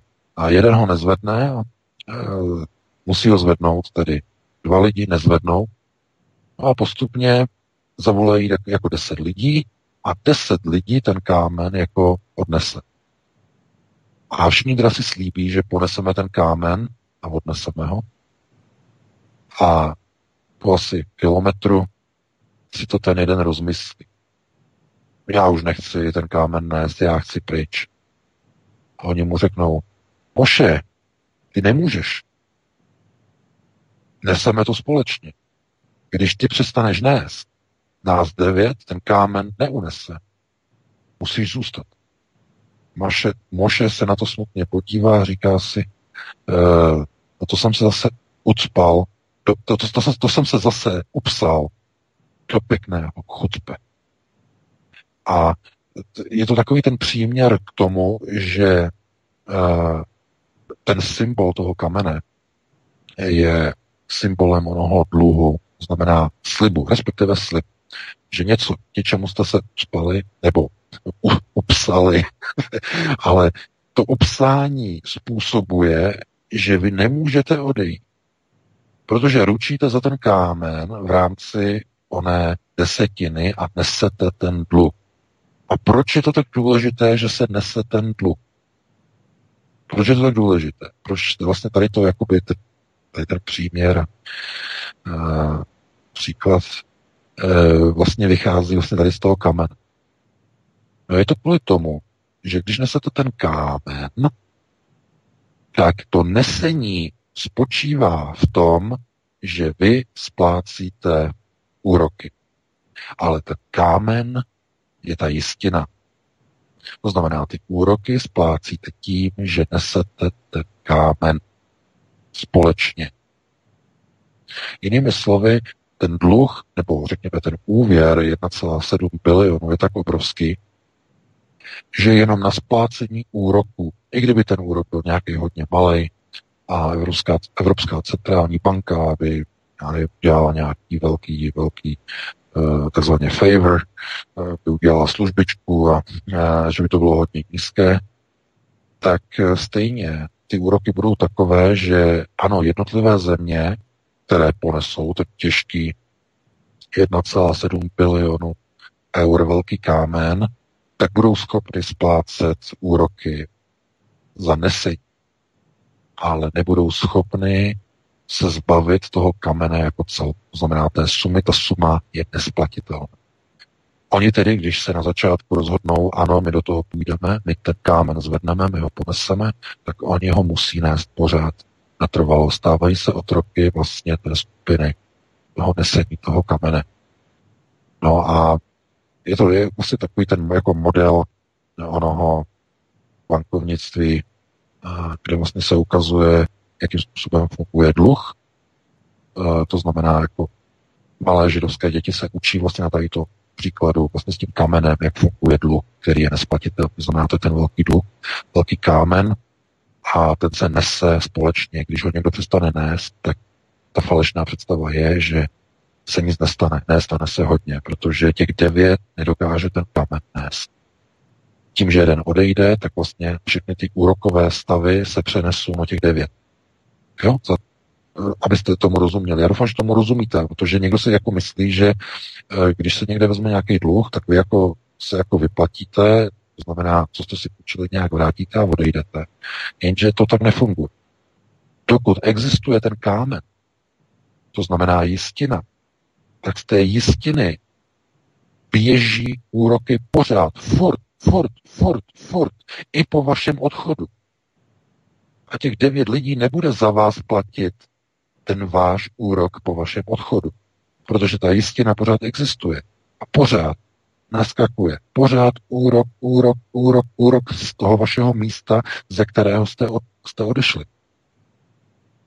Tohle to si mnoho lidí neuvědomuje, funguje vlastně bankovnictví jo, u těch velkých dluhů. To znamená, to je právě ten, ten jidiš, Jutsach Meche, e, to znamená e, ten velký kámen, který oni nesou, to znamená, tím oni vlastně vysvětlují židovským dětem v Izraeli, jakým způsobem vlastně funguje dluh, co znamená ten dluh, to znamená, ten kámen je jistina a to nesetní je ten úrok, za který platíte za to, že jste se té jistině připsali, že jste do toho takzvaně šli. No a tohle to je právě ten problém, který se neříká občanům, to znamená, oni přinesou peníze, oni dají 1,7 bilionu takzvaně eh, do pytle, do rance, je to ten obrovský kámen, který oni zvednou a potom takzvaně nesou. Proto v angličtině, to je zase s velkým přesahem, ale jenom velice rychle, musíme končit za chvíli eh, naší druhou část, je, že v angličtině existuje výraz, který přímo vychází vlastně z jidiš, Eh, protože angličtina je vlastně zmontovaná z mnoha, mnoha jazyků, ale eh, v angličtině se říká, když máte dluh a takzvaně ho splácíte, tak se říká carry the debt. To znamená carry the debt, nést dluh. Je to bankovní výraz eh, vlastně v angličtině, že když máte dluh, tak nesete dluh v angličtině. V Česku se řekne, Češi řeknou, já mám dluh, angličané řeknou, já nesu dluh, carry the debt. A to je právě odvozené od tohoto eh, židovského vlastně modelu, od tady té vlastně tohoto příběhu, kdy vlastně těchto vlastně deset vlastně židovských učenců vlastně zvedá ten dluh, berou si ten dluh v podobě toho kamene, to znamená carry the debt, uh, že nesou v podstatě dluh, a to je ten kámen. Proto vidíte, že angličtina vychází přímo eh, dokonce i z židovských vlastně povídek, ne, nebo ne povídek, ale eh, vlastně tady těch, eh, těch pří, příměrů, dalo by se vlastně příměrů, které vlastně vycházejí z těch starozákonních textů, z jidiš a tak dále, a tak dále. Určitě by to bylo na dlouhé diskuze, každopádně snaha Evropské unie o nabídnutí jakéhosi Marshallova plánu je jenom v podstatě o ním obrovským kamenem, který ponese 27 států už na pořád. Protože nebudou schopni ten kamen splatit. Budou schopni, nebo schopny tyto státy jenom platit úroky, úroky, úroky, úroky, úroky, úroky, úroky, úroky. Samotný kámen ale bude třeba nést. Nést, nést, natrvalo. Takže takhle bych to ukončil. Předal bych ti slovo Vítku, ty také jako ještě něco řekneš a nevím, jestli se ještě pustíme do dalšího tématu, anebo že bychom si dali krátkou přestávku a pustili bychom hned do vysílání nové, nebo ne nové, ale telefonní posluchače. Možná VK krátce, kdybychom dali ještě téma, které opravdu zkusíme co nejvíce zkrátit, právě aby se dostalo na co nejvíc posluchačů, ale ještě bych rád tedy přeskočíme Pentagon, přeskočíme Spojené státy a podíváme se na Čínu. To myslím, že v závěru té druhé hodiny by bylo docela dobré zmínit. Eh, že v čínské provincii Hunan propuklo nové ohnisko nákazy koronavirem. Více než 600 tisíc lidí má jenom po pár dnech znovu zákaz vycházení. Je vyhlášen stav AQ a oblast mohou opustit jenom vybrané osoby nezbytné pro fungování infrastruktury regionu. V té oblasti přitom v posledních 30 dnech nebyl hlášen ani jeden nový případ, ale nová vlna vypukla po uvolnění karantény minulý týden a po návratu lidí do práce a do továren. Toto je varování pro Igora Matoviče na Slovensku, že ani 30 dní absolutní karantény nezaručuje vymícení koronaviru. Italští vědci potvrdili, že koronavirus se šíří vzduchem pomocí prachových částic v atmosféře. Při tomto zjištění mě tak napadá, člověk si tak nějak říká eh, poměrně rezignovaně, apaticky, má vůbec smysl bojovat s koronavirem? Eh, no, co se týče o, v provincii Hunan, eh, oné takzvané reemise nákazy, no tak to je jenom ukázka toho, proč by zrovna tedy slovenský premiér Igor Matovič měl být velice opatrný, když mluví o dvou, třech týdnech absolutní karantény. V provincii Hunan byla karanténa dva měsíce. tam trvala dva měsíce, bylo tam 60, myslím 62 dní, 63 a nepomohlo to. A vidíte, a nepomohlo to. Jak jsem říkal vlastně ten příklad na začátku vlastně těch tři až čtyř měsíců, aby to bylo jako v to extrému dotažené, tak to nepomohlo. Ten virus tam je, zůstal tam, jsou tam noví nakažení a znovu tam mají zákaz vycházení a znovu se tam uh, zpřísňují podmínky, uh, znovu je tam karanténa. A pozor, dnes je nová informace, Eh, došlo k novému propuknutí nové nákazy už nejenom v provincii Hunan, ale i v provincii Hubei. Eh, to znamená eh, přímo ve Wuhanu. Je tam další nákaza. To znamená, oni tam nic neměli a znovu dneska je tam ve Wuhanu je opět nová nákaza. To znamená, že vidíte na tady těch pří, příkladech, že nestačí udělat absolutní karanténu ani na dva měsíce. Je to málo jak jsem říkal ten příklad, eh, aby byla absolutní jistota i se, se započtením těch extrémních případů, tak by bylo potřeba čtyři měsíce absolutní karantény a pozor, to ještě za předpokladu, že by se ukázalo, že ty zvěsti, které přinášejí třeba italští vědci, a to je ten výzkum uh, poslední uh, z Itálie, který ukazuje, že eh, je opravdu velké riziko, velká pravděpodobnost, že koronavirus eh, se, neří, se nešíří jenom respirační cestou, ale šíří se aerobně, to znamená vzduchem. Přenáší se vzduchem zřejmě s pomocí prachových částic, protože italští věci zjistili, že právě je souvislost eh, mezi zaprášeným prostředím, mezi špinavým prostředím ve velkých průmyslových eh, centrech v severní Itálii, kde se nejlépe daří vlastně rozšiřování tohoto viru. A že tam je podezření, že právě virus se šíří těmito smogovými, eh, můžeme říkat prachovými částicemi z místa na místo na velké vzdálenosti. To znamená, je to jakési potvrzení těch teorií toho, že se ukazuje, že ten virus se dostává do míst, na které by se nikdy neměl dostat do naprosto odlehlých, neuvěřitelných míst, jako jsou, eh, já nevím, oblasti eh, v severní Kanadě, Inuité, nebo jsou tam, já nevím, eh, v Tajze, v Rusku, na Sibiři, to znamená odlehlé oblasti. A ti lidé jsou tam zkrátka stejně nakažení, přestože nechodí do kontaktu s žádnými lidmi, nenakupují, nějakými penězi, eh, všechno se tam loví, žijí tam osam, osamoceně. Takže eh, a přesto vlastně jako dostanou nákazu. No a co, jako lékaři a vědci jako říkají, že, to, že jediné vysvětlení pro to je, že ten virus se zkrátka chová jako aerobní. Což je, pokud by to tak opravdu bylo, jakože se ukazuje, že zřejmě asi ano, tak by to znamenalo, že žádné karantény ani absolutní karantény nemají šanci ten virus zastavit. A jsou úplně nesmyslné. Protože pokud ten virus je aerobní a šíří se vzduchem, nikoli respiračně, tedy primárně se šíří vzduchem a respiračně se šíří až sekundárně, tak to znamená, že když proběhne karanténa třeba i čtyřměsíční, tak po té době ten virus je stále v, je v atmosféře. Stále tam je prostě přítomen. A to by znamenalo, že potom koronavirus se chová a funguje úplně stejně jako chřipka. To znamená chřipka, která sice má také aerobní charakteristiky, ale jenom velice lokální, e, nešíří se na žádné velké značné vzdálenosti, uh, aerobní dosah chřipky je krátký kvůli tomu, že nemá příliš velkou odolnost proti, řekněme, vnějším vlivům, to znamená prostředí atmosféry, ale u toho koronaviru, jak už upozorňovala doktorka Sonja Peková, je velké podezření, že tyto nedostatky koronavirus nemá, na rozdíl od uh, chřipky. A to z toho důvodu, že má pozměněné v podstatě genové rysy, že to vypadá, že by mohl být laboratorně tento virus upraven. No a cokoliv vlastně laboratorně upraveno, tak e, má de facto jenom jednou použití A to použití je buď vědecko-výzkumné, anebo vojenské.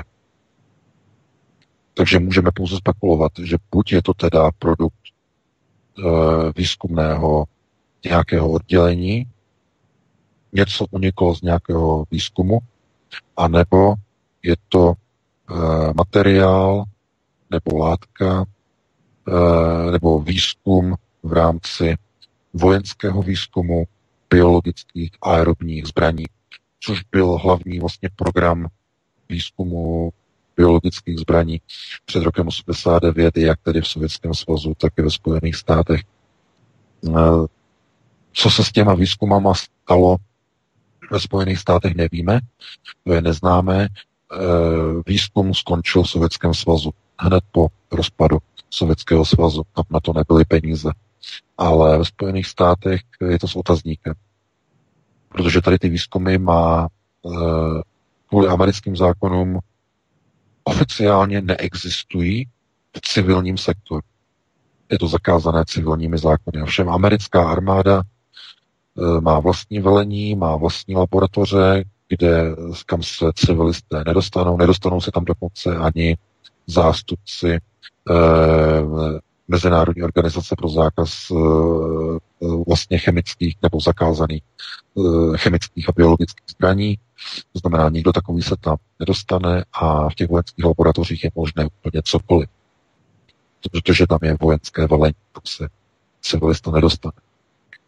E, takže my se můžeme pouze dohadovat vlastně odkud vlastně pochází koronavirus, ale především znovu se ukazuje, že jelikož ten virus se dostává do míst, kam by se neměl dostat na izolované ostrovy v Tichomoří, eh, do severních teritorií Kanady, eh, do izolovaných kmenů, eh, Inuitů a tak dále, a tak dále. To znamená, že určitě se díváme na virus, který má aerobní charakteristiky, šíří se vzduchem a vzhledem k tomu, kde se všude nachází, je velké podezření, že se šíří buď neuvěřitelně sofistikovaným způsobem vzdušného proudění na celou planetu, což by vyžadovalo, aby ten virus eh, dokázal hospodařit eh, se svými látkami, to znamená, eh, ona vlastně proteinová, proteinové vazby, které se nacházejí v tom viru, aby dokázaly některé pokročilé procesy, které jsou známy třeba u jiných virů, nebo i u některých vlastně pokročilých, jako jsou bakterie, eh, kde dochází vlastně ke schopnostem dlouhodobé hibernace, to znamená, aby třeba ty viry dokázaly přežít třeba 6 měsíců v atmosféře. A to bylo všechno předmětem vlastně vojenských výzkumů biologických zbraní před rokem 89, to znamená, aby dokázali třeba přežít eh, hluboké teploty pod bodem mrazu nějakou dobu v určitých výškách atmosféry, po dobu třeba 3 měsíců, 6 měsíců a tak dále. To znamená, ty procesy nebo ty projekty eh, byly realizovány v rámci utajených výzkumů a tenhle koronavirus, zkrátka pokud má aerobní charakteristiku, tak by to vysvětlovalo, proč momentálně se nachází na celém světě. Úplně na celém světě, na místech, kam normálně by se neměl vůbec dostat. Je to možné vysvětlit jenom aerobní charakteristikou toho viru. A my se můžeme dohodovat, jestli to je tím, že se šíří vzdušními eh, globálními proudy nad celou planetou, anebo jestli nad některými oblastmi v minulých měsících byl třeba ten virus nějak někde disperzován, rozprašován z letadel a za nějakým čelem, s nějakým cílem, kdo to dělal a tak dále. E, protože to jsou možnosti, jak se může ten virus do té atmosféry dostat, aniž by spoléhal na vzdušná proudění. To znamená, e, tohle je velký, s velkým otazníkem, s velkou otázkou, ale uh, myslím si, že lidé, kteří se o to zajímají a kteří vlastně zjišťují, že vlastně už i vědecké studie, nálezy vlastně odborníků z Itálie říkají, že je velké podezření, že ten virus se opravdu šíří pomocí prachových částic ve znečištěných oblastech severní Itálie na dlouhé 100 kilometrové vzdálenosti, tak to by potom znamenalo, že ten virus má opravdu velmi dobré parametry pro aerobní šíření. Tím by to bylo v podstatě vysvětlené. A to by byla samozřejmě tragédie nejenom pro nás, ale tragédie především pro různé politiky a pro Igora Matoviče, který by vlastně musel si hodně dobře rozmyslet, jestli chce někde zkoušet nějaké karantény, protože zřejmě by to nemuselo mít ten činný efekt po dvou, po třech týdnech, možná ani po dvou, po třech měsících, ale důsledky pro ekonomiku státu by byly naprosto katastrofální.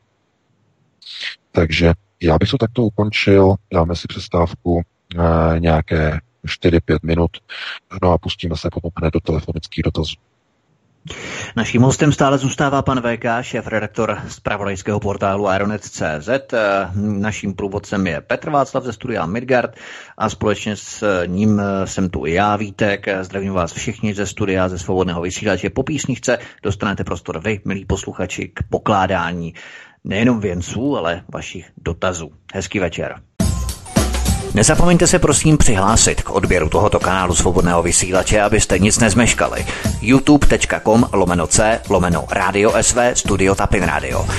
Dejte si prosím odebírat tento kanál kliknutím na červenou ikonku v horní pravé části obrazovky s nápisem odebírat a zaškrtněte také symbol zvonečku, abyste byli informovaní o nahrání každého nového pořadu. Tím také nepřijdete o čerstvé premiéry a rozmanité kauzy, které můžete dále sdílet na sociálních sítích.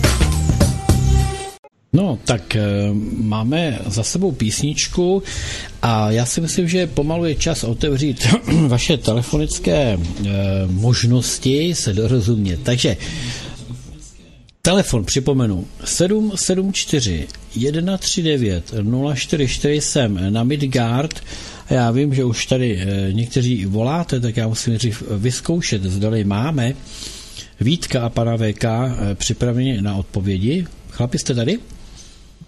Ano, jsme tady na palubě, aspoň tady já. No, Kapitán je tady. Na naše posluchače čekáme. Mm-hmm. Tak eh, můžu vzít první tak. hovor?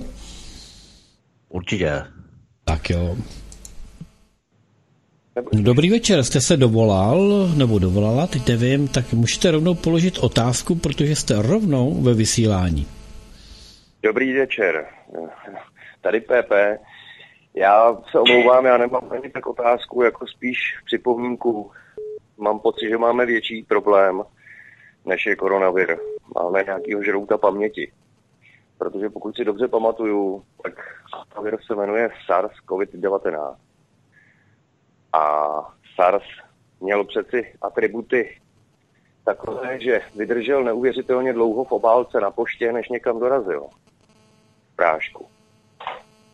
Ne? Takže polemizovat nad tím, jestli je aerobní nebo ne, je v celku zbytečný. Co myslíte? No, tak já myslím, mm-hmm. že bylo Děkujeme. vyjádřeno, tak díky za dotaz. Eh. A jednu, ještě pro pana VK jednu věc. Eh, slyšel jsem, já to neslýchám moc často, protože nemám přístup na internet, ale mluvil o marhálu.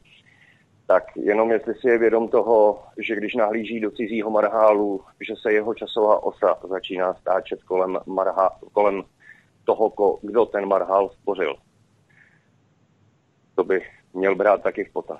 Hmm, děkujeme. jeho to zpětně ovlivňuje. Naschledanou. Naschle. No, halo, slyšíme se Vítku? Slyšíme se úplně perfektně, VK, můžeš odpovídat. Já jsem slyšel přerušovaně, ale doufám, že jsem slyšel v dvakrát nebo ve dvou fázích. to znamená SARS, eh, obálky a mahrál. Jo, je to doufám tak, jo, že jsem to Ano, je to tak, přesně tak. No, hm? no. Co se týče obálek e, nějakých prášků, tak to byl Antrax pokud si To jsem chtěl říct, no, ano, to byl Antrax, ano. kongresmen eh, SARS určitě nebyl šířen v podobě prášku a pokud ano, tak mě omluvte, já to jsem nezaregistroval, to opravdu je pro mě nová no- novinka, ale skutečně Antrax, bílý prášek, byl šířen v obálkách, vydržel velmi dlouho, byl šířen eh, americkým senátorům, kongresmenům, dokonce i v Evropě se objevil, byl adresován několika členům Evropské komise, to zpátky 10-12 let zpátky, eh, takže to si pamatuju. SARS ano, vychází, protože koronavirus je z rodiny SARS, to znamená, je to jedna z variací SARSu a jeho aerobní vlastnosti jsou, myslím si, naprosto jakoby velmi důvěryhodné, dalo by se říct důvěryhodné, eh, vydrží na různých površích až 30 dnů na vybraných a jeho přenosy skutečně můžou probíhat podle všech informací pomocí vlastně atmosférických částic, jako jsou například prachové částice, takže o tom asi myslím, není třeba jako nějak dvakrát polemizovat. Uh, co se týče Mahrálu, já se nedívám do Mahrálu. To je asi nepokopení, nebo pán možná nějak, uh, nějaký informační šum. Do Mahrálu se nekoukám. Eh, projekce nebo projektor něco jiného. Jo? Mahrál je, eh, to je, já popisuju vlastně v té, eh, v té nové knize, v té druhé knize, nechci vlastně tady zacházet do našem politickém pořadu, teď v pátek, nebo tady v našich pátečních pořadech, nechci zacházet do těchto, řekněme, okultně směrovaných záležitostí, protože to je opravdu určeno jenom pro lidi, kteří se zajímají třeba, nevím, Eh, tyto záležitosti a studují některé ty pusté knihy a to je velice jakoby od, eh, odvislé od našeho dnešního pořadu. Takže pánovi nám řeknu, že ne, že do žádného mahralu se nedívám, to je nepochopení vlastně těch informací ohledně projekcí a projektu. Takže takhle bych to uzavřel a dám prostě dalšímu volající, pokud má Ano, máme. Tak eh, položte svůj dotaz, jste ve vysílání. Dobrý večer, tady posluchač Roman, zdravím vás chlapi. Chtěl jsem se pana VK zeptat, jestli by mohlo něco říct k tomu, k tomu rozhodnutí toho Evropského soudu. Eh, to tady začne nový, nový pro, eh, protektorát. Všechno budu poslouchat. Děkuji, naschle. Děkuji za dotaz. Eh, ano, já jsem také zaregistroval, že Evropský soud rozhodl, že vlastně eh, Česká republika porušila evropské právo tím, že v roce 2015 odmítla si přerozdělit nějaké ty migranty. Eh, to je v podstatě jakby ex post. Jo? To znamená, něco se stalo v roce 2015, o pět let později Evropský soud rozhodl. A teď, co z toho bude? No dámy a pánové, z toho samotného faktu toho, že Česko nepřijalo nebo nepřerozdělilo, nepřerozdělilo si uh, ty nasunuté migranty v roce 2015, tak z toho nic nebude. Jo, z toho ne. Ale bude ten rozsudek použitý jako big stick, to znamená velký klacek na českou vládu ve věci nesení onoho kamene 1,7 bilionu eur těžkého. Mhm. Přesně k tomu bude ten rozsudek použit. Na to si můžete přímo vsadit. To vám garantuju. Kdokoliv bude chtít českých politiků si sáhnout na ten balík, bude muset říct, mm-hmm, musíme vyvést z toho rozsudku nějaké závěry. Rovná se, to znamená zamyslet se nad přijímáním a redistribucí migrantů. To je právě ten mechanismus. To znamená v jedné ruce cukr, v druhé ruce velký klacek. A teď, ovčánku, ty si vybereš, co si vybereš. Takhle to funguje. To znamená, to jsou ty procesy, jsou to takzvané nižší procesy řízení, to znamená, které takzvaně jsou na té úrovni onoho amébového řízení. E, rozsvíceno, zasnuto. Jo? A na to samozřejmě voliči a ne, nejjednodušší, nejjednodušším způsobem američtí voliči, že jo, améby, to znamená vypnuto, zapnuto, levá, pravá, republikáni, demokrati, na to fungují. Jo, to znamená ta jednoduchost, to jsou ty nižší procesy říže, řízení. E, takže oni řeknou, buď teda si sáhnete na ten palík a my vám pomůžeme ty vaše problémy, vy si takzvaně si nasosáte ty peníze z toho balíku, no ale na straně druhé budete si muset přerozdělit nějaké ty migráčky. No a nebo si na něj nesáhnete na ten balík a my uplatníme ten rozsudek takovým způsobem, aby vás to hodně mrzelo. To znamená, vy si nesáhnete ani na ten balík 1,7 bilionu, a nesáhnete si ani na normální evropské dotace. Řekne třeba Berlín, řekne Brusel, řekne Evropská komise. Nepřijmete aspoň symbolicky 200, 300, 400 migrantů, nedostanete ani to, na co máte nárok. No a zkrátka v téhle krizové době oni použijí všechny nátlakové mechanismy a Jestli si myslíte, že politici budou s děravým rozpočtem a s prázdnou kapsou nějak dlouho vzdorovat Evropské unii, no to, e, to si děláte příliš jako velké, velké iluze, protože e, systém funguje jenom tak dlouho, dokud je z čeho čerpat. V okamžiku, kdy je prázdná pokladna, v okamžiku, kdy je krize, kdy klesá HDP, kdy vzrůstá nezaměstnanost, vláda přestává mít uh, man, uh, manévrovací prostor. Musí si, bude si muset půjčit, bude si muset půjčit obrovské peníze. No a v dnešní době si nikdo nepůjčuje takzvaně zadarmo. A nemluvíme vůbec o úrocích, to o tom se mluví až v poslední fázi. Eh, to, že si někdo nepůjčuje zadarmo, znamená, že někomu musí něco slíbit. A dovedete si představit, co to asi tak bude když tady na stole se řekne, je tady nějaký rozsudek a vy teď chcete něco od Evropské unie, vy se chcete podílet na Marshallově plánu, vy byste rádi chtěli nějaké peníze na sanaci vašich živnostníků, půl milionu nebo milionu lidí, vy byste chtěli na sanaci, já nevím, ztrát třeba automobilky Škoda Mladá Boleslav, aby nemuseli propouštět 8 tisíc zaměstnanců, Eh, vy byste chtěli, eh, já nevím, pro jiné velké závody nějakou kompenzaci, aby to takzvaně bylo pokryté? No vy jako vláda, česká vláda, to nepokryjete. A když to nepokryjete, tak způsobíte různé zaměstnanosti, nespokojenost, no a ti voliči příští rok, když se blíží v České republice, nedej bože, už na podzim volby, zase další parlamentní, tak by to mohlo pro některé strany dopadnout opravdu, ale opravdu velmi špatně České republice. Protože voliči budou říkat jenom jednu věc. Kdo v té krizi, která nás potkala, anebo v té době třeba ještě bude trvat, to nikdo neví, kdo nás v té krizi podržel, kdo nám rozdal peníze, kdo nás zachrání. A bude se říkat, a byl to Babiš, nebo to byl červený svetřík, a nebo to byli e, kluci z ODSky, kteří chtěli rozdávat. To znamená, kdo se za nás postavil. Takže já vám řeknu jednu věc. Co tady reálně hrozí v této fázi? Babiši nedost, nedokázali dostat dolů e, žádné skandály. Ani Čapí hnízdo, ani Eh, spolupráce, nespolupráce se STB, eh, žádné eh, tohleto nějaké výlety na Krym nebo tohleto jeho syn a tak dále, co oni zneužívali novináři proti jeho synovi tak dále, všechno zmanipulované, ale i když to bylo zmanipulované, tak mělo za úkol mu to uškodit Babišovi. Jo, to bylo jasné, ale nic z toho mu neuškodilo. Ale já vám říkám jednu věc. Jestli něco mu může uškodit, tak je to tahle koronavir, eh, nebo koronakrize, to můžete říkat. Protože to je jiná situace. V téhle krizi jde o to, který z krizových manažérů se nejlépe zachová vůči občan.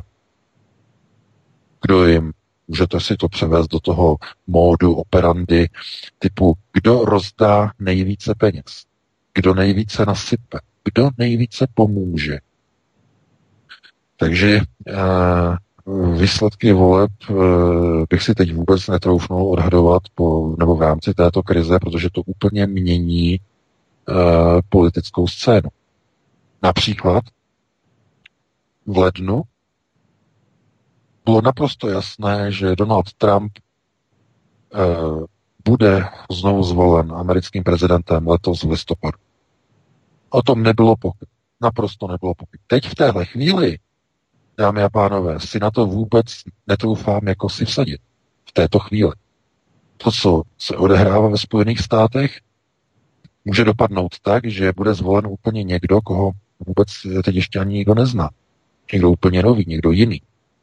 Jedině, že by Trump tuhle situaci dokázal bravurně zvládnout, ale s tím, jak to vypadá v Spojených státech, je možné, že koronavirová krize, která přichází v obrovskou, mohutnou krizi nezaměstnanosti ve Spojených státech, možná jste zaregistrovali to děsivé, šílené číslo za eh, poslední týden v Americe zažádalo o podporu v nezaměstnanosti 10 milionů Američanů. Je to největší číslo od roku 1963. Od roku 63 největší číslo nezaměstnanosti historicky a stále roste. To znamená, Trump má obrovskou ekonomickou krizi, mohutnou, těsivou krizi, která pokud rychle neskončí, tak se přenese do volebního období v listopadu. Říjen, listopad. A v téhle chvíli to je, to je něco neuvěřitelného. Teď prostě, teď se nedá vůbec určit, kdo z toho bude v Spojených státech politicky profitovat. Protože teď to může dopadnout způsobem, eh, že se ukáže, že ani republikáni, ani demokrati to se v tom takzvaně nebudou orientovat, ale protože veškeré procesy řízení drží republikáni v rámci toho, že mají prezidenta, tak veškeré negativní informace a zprávy půjdou proti Trumpovi. A to znamená, že koronavirus v téhle chvíli se stává obrovským spojencem demokratické strany. Obrovským spojencem. Jakoby nečekaným spojencem demokratů což je zase na straně druhé trošku, trošku zvláštní, děsivé. Oni nemohli vyhrát volby, to je další myšlenka, jo? Oni nemohli vyhrát volby s Bidenem. Věděli to, ale díky koronaviru se může stát, že se jejich šance úplně převrátí. Protože kdokoliv bude v, v očích Američanů v dobách hluboké krize, která může v té době panovat ve Spojených státech, může e, nabít dojmu, že všechno je lepší než Trump. E, to znamená, že i ty signály, které přicházejí ze Spojených států, že demokrati, demokrati toho okamžitě využívají, e, kritizují rozhodnutí vlády a američani prostě uh, utíkají na pracovní úřady a 10 milionů lidí uh, je bez práce. To je, to je něco neuvěřitelné. Takže dáme prostor dalšímu volajícímu, pokud máme teda někoho na telefon. Tak jste se dočkal, zdravíme na Slovensko a položte otázku. No zdravím eh, Jozef zo Slovenska. Tak ja sa prvý, prvý, hlavne vás zdravím do Čech, aj štúdiu, aj pána vedúceho kolotoča. Samozrejme, ja mám uh, viacero otázok, niektoré nebudú súvisieť, ale samozrejme uh, podám ich uh, rýchlo, jasne až stručne dám ich do troch otázok. Prvá otázka. Aký má pán nesúvisiaca ku korone konečne niečo, nejaká nová, nejaká iná téma alebo nejaká nová otázka. Prvá otázka znie, moja otázka, aký má názor na internete, to už bolo 6 rokov, tá, tá konšpirácia hudobného priemyslu, tam ako sú tie hviezdy Michael Jackson a možno, že ste to už niekedy vo vysielaní na toto odpovedali pán VK, jak zabili Jacksona, jak zabili, jak obvinili DMX a je to tam možno, že ja si myslím, že asi viete, o čo sa jedná. Na, na, na toto by som sa chcel spýtať, aký máte názor. Druhá otázka. Uh, teraz bolo v DVTV, ja neviem, mesiac dozadu, nechcem, nechcem sa hádať, nepamätám si to presne, jedna ženská, ktorá bola obyťou pedofilnej siete a cez rôzne tie uh, bázy školenia alebo tie um, povedzme v Čechách aj vo Švajčiarsku bolo nejaké, alebo v Rakúsku bolo nejaké uh, nejaký seminár o týchto obetiach. Ona proste v DVTV povedala, že obvinila ona bola o, o, obeťou toho belgického Marka Dudruxa a obvinila týchto belgických politikov, že či si toto, že či vie, o čo sa jedná a že to už nie je samo o sebe škandálne a že ona sama o sebe obvinila tú elitu, lebo v tom... No, zkuste třetí dotaz, opravdu je to dlouhé, zkuste třetí dotaz. A ten, uh, to je toto, že či to pán Vejka zachytil tieto pedofilné siete na DVTV, lebo tá ženská tam vystupovala. A tretí dotaz je, že či na, na, na tejto, povedzme to jednoducho, ja sa moc rýchlo niekedy zakoktávam, že či existuje na tomto svete nejaký odpor uh, voči tomuto, čo sa práve teraz deje, z jedného hľadiska, z druhého hľadiska, že či vlastne aj tieto štátne elity v Európe alebo v Amerike sú není sami o sebe obyťou, pretože majú biznisy a že či sa tohto vlastne neboja, že čo si aký bič na seba uplietli, že sa prepadnú a stvrtnú sa. Ja len toľko to, veľmi pekne vám ďakujem a pekný večer. No, já děkuji za, za ty tři dotazy. Ten první dotaz o těch zpěvácích, bohužel hm, to mi nic neříká, to je pro mě novinka. Samozřejmě všichni zpěváci, významní zpěváci, že jsou, nebo většinou bývají koňmi globalistů. To znamená prosazování globalizace. Eh, a začalo, ať už to byli Beatles, nebo to byl uh, asi nejznámější asi zpěvák, nebo zpěvák židovského původu Aaron Elvis Presley, uh, to by bylo na dlouhou diskuzi, na to nemáme opravdu čas, já se omlouvám. Uh, druhý dotaz uh, se týkal, uh, no, jsem zapomněl Vítku. TV, takže na obytí se... Uh, ano, já se omlouvám, ale prostě já nesleduji vysílání DVTV, na to nemám čas. Jo. Co, co se týče uh, onoho skandálu v Belgii, Peter Dutro, myslím, že se jmenoval, tak ano, to jsem sledoval v tom jako Eh, byli zapleteny vysocí politici a to není přece žádná novinka. Eh, taková kauza Pizza, Pizza Gate, ve které byli zapleteni eh, vysocí představitelé amerických politiků, amerického kongresu, tzv. neokoni, a nejenom neokoni, ale i Deep State. To znamená, to jako není nic překvapivého, ale já se obávám, že to jsou velice komplexní otázky, na které nemáme čas jako odpovídat, protože máme zase na telefonu další volající. A ta třetí otázka byla, uh, Vítku? Uh, to už si tak nespomínám. Já jsem se to chtěl zapsat, ale přiznám se, tu otázku jsem nepochopil, zda české, teda české, evropské, americké elity jsou jaksi oběti toho a, současného stavu. Vzpomínám, ano, e, jestli e, jako jsou obět, obětmi. Hm, e, tohle, co probíhá, já jsem tam psal, tohle, co probíhá okolo koronaviru, je proces nasunování nového světového řádu, což je globalizační proces do museo. Protože globalizace je celosvětovým sionistickým procesem. Všechny tyto procesy řídí takzvaný globální sionismus. To je ten hlavní, řekněme, poznatek toho, aby lidé vlastně pochopili, proč všechny banky jsou vlastněny uh, sionistickými strukturami, proč všechna média mainstreamová mají sionistické struktury. Uh, uh, bankovní, řekněme, organizace, eh, ať už jsou to třeba, já nevím, i pojišťovny, eh, ať jsou to mediální domy, televize, rádia, mainstreamová, noviny, všechno v rukách v podstatě nadnárodních elit, eh, tiskové agentury, světové agentury, Reuters, AFP, AP, v rukách takzvaného globálního sionismu, znamená, jsou židovské původem, židovské rodiny, všechno, které vlastní tyto outlety. Eh, takže ten proces je ono, řekněme, to, co probíhá teď v rámci Eh, onoho koronaviru, to znamená omezování občanských svobod, omezování skromažďování, pravděpodobně v blízké době očkování, které možná pro státní zaměstnance bude povinné, pro učitelky povinné. Nenecháš se očkovat, máš něco proti očkování, ztratíš práci, přijdeš o práci. Máš dítě, nechceš ho nechat očkovat, nebude smět chodit do školky ani do školy. A protože je školní povinnost, školní docházka, tak my ti dítě sebereme protože dítě musí chodit do školy, ale nemůže tam chodit neočkované. Co to znamená? No to je klasická hlava 22.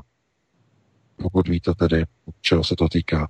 Hlava 22 to je neřešitelná situace. To znamená, že ty máš sice právo nenechat dítě očkovat, ale aby dítě mohlo jít do školy, což je zákonnou povinností, ty ho tam poslat nemůžeš, protože dítě není očkované. A když ho tam nepošleš, protože není očkované, tak ti dítě vezmou, protože ty máš povinnost ho tam po, po, eh, poslat.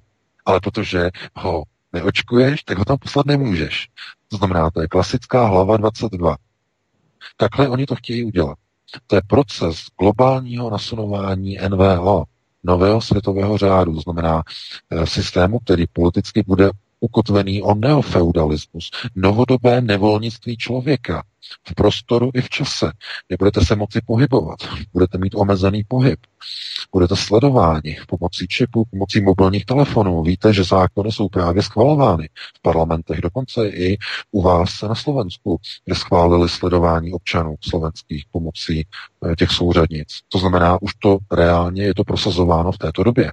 To znamená, ten, kdo řídí ten, tento proces, je samozřejmě Doom Sion, je hlavní architekt tohoto procesu. Ale každý, kdo čte eh, články na Aeronetu a poslouchá moje pořady, tak už to dávno ví, takže to jenom pouze opakuji. Dáme prostor dalšímu volající. Tak prosím, položte otázku, jste ve vysílání. Dobrý večer, posluchač z Prahy. Eh, mám dva dotazy. Eh, pro pana VK je, je pravda, to jsem včera slyšel na alternativním zdroji, že jsme včera rozhodnutím Evropského soudu přišli s konečnou platností o možnost suverénně rozhodnout o nových právě nastolených kvotách pro uprchlíky a že jsme odteď nuceni přijmout e, rozhodnutí EU, že jsme jim e, prostě podřazení. Je první otázka. A druhá otázka, připouští pan DK možnost, že pandemie koronaviru byla částečně uměle vyživována mainstreamovými médii, agenturami, jak zmiňoval před chvilkou Reuters, e, a potažme tím pádem všemi Eh, sdělovacími prostředky, který z nich, který z nich vychází.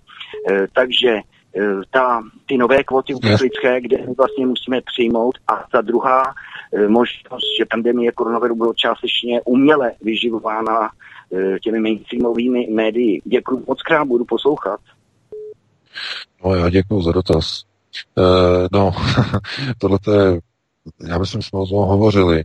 Uh, mainstreamová média samozřejmě toho zneužívají a jsou jenom součástí celého toho koronavirového konceptu a orchestru. No to znamená vytvořit určité eh, prostředí, ve kterém lidé se budou bát, to znamená budou takzvaně kopírovat rozhodnutí vlády. No a lidé budou nosit roušky, nebudou se moci schromažďovat, to znamená média mají žně, to znamená neustále jedou e, velká pásma, e, kolik lidí zemřelo, kolik je nových nakažených.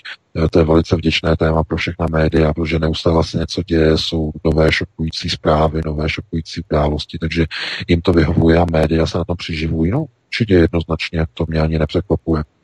No a co se týče toho rozhodnutí Evropského soudu, já jsem o tom hovořil, to není tak, že teď musí někdo něco přijímat, že někdo něco musí. Jo? To není tak, že někdo něco musí a že od teďka budou uh, o migraci do ČR rozhodovat někde v Bruselu. To ne, to ne. To tak není. To je trochu jako dezinformace. Ten rozsudek říká, že česká vláda svým rozhodnutím porušila své závazky k Evropské unii ten rozsudek nemluví nic o tom, že od teďka bude Evropská unie rozhodovat o tom, kolik se bude nasunovat do České republiky. To ne, to ne. Ale právě v souladu s novým Marshallovým plánem, který je na stole v EU, na revitalizaci a na oživení ekonomiky po koronaviru, to znamená 1,7 bilionu eur, to bude použito jako nátlakový nástroj na českou vládu, aby si dobře rozmyslela, jestli bude si brát po naučení z toho rozsudku Evropského soudu, a nebo jestli chce riskovat, že žádné peníze nedostane a dokonce začne mít problémy i s přerozdělováním jinak nárokových e, rozpočtových titulů z evropských fondů.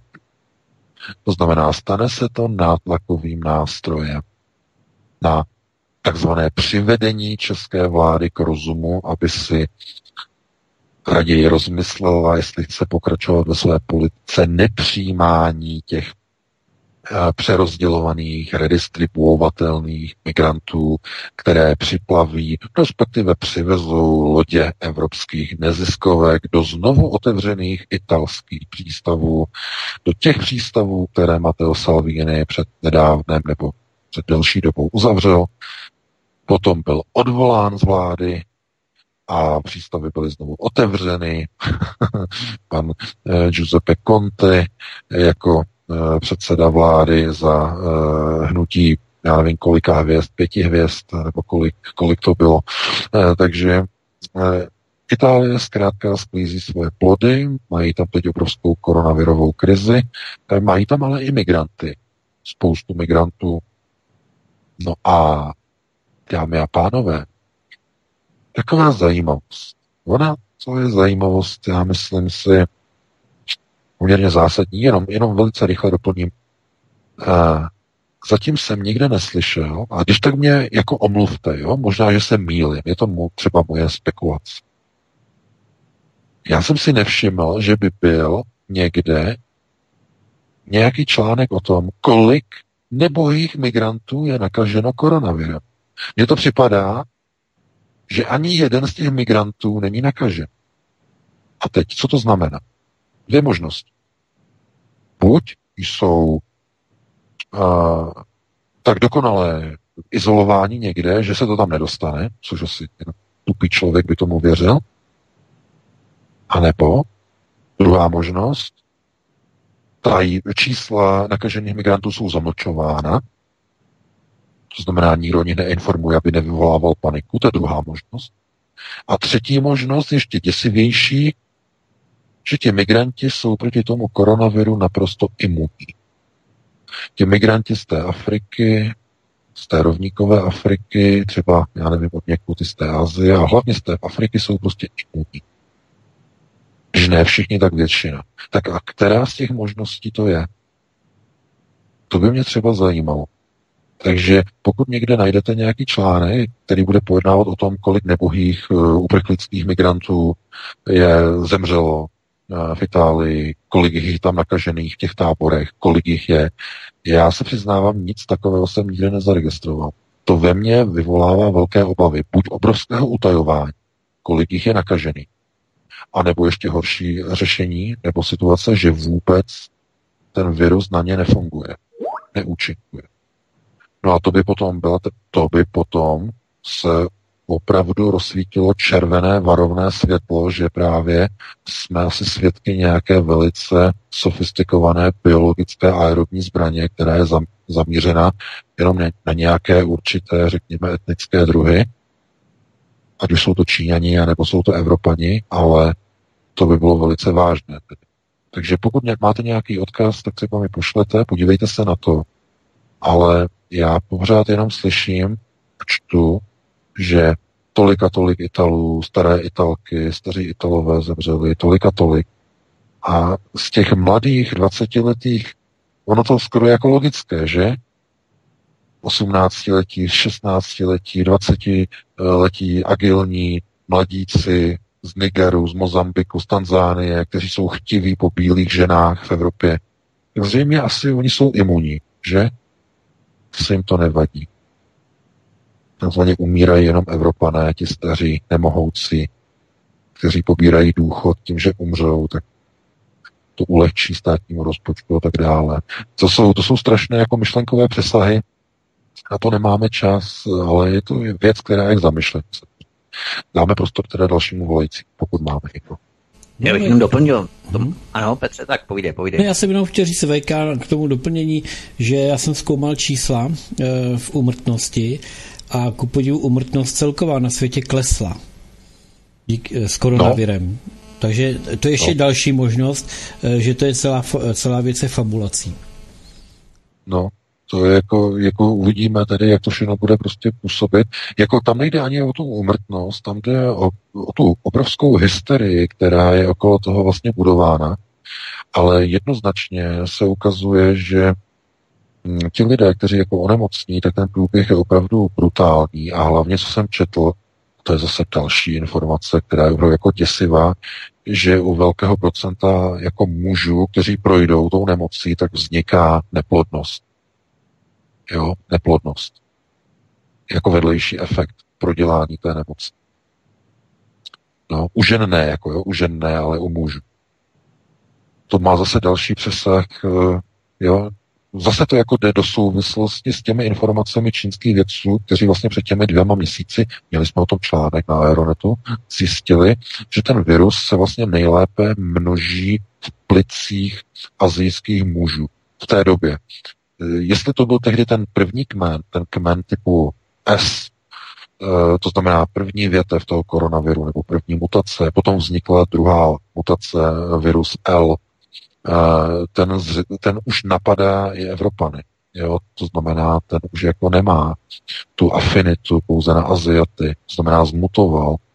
Tak to, to jako ukazuje na to, co ještě kromě toho jiného může mít ten virus za účel vytvořit neplodnost někde, někoho, nějakých národů, No a chápete, když to nenapadá africké muže, mladé muže, no tak ti jsou v pohodě, ne?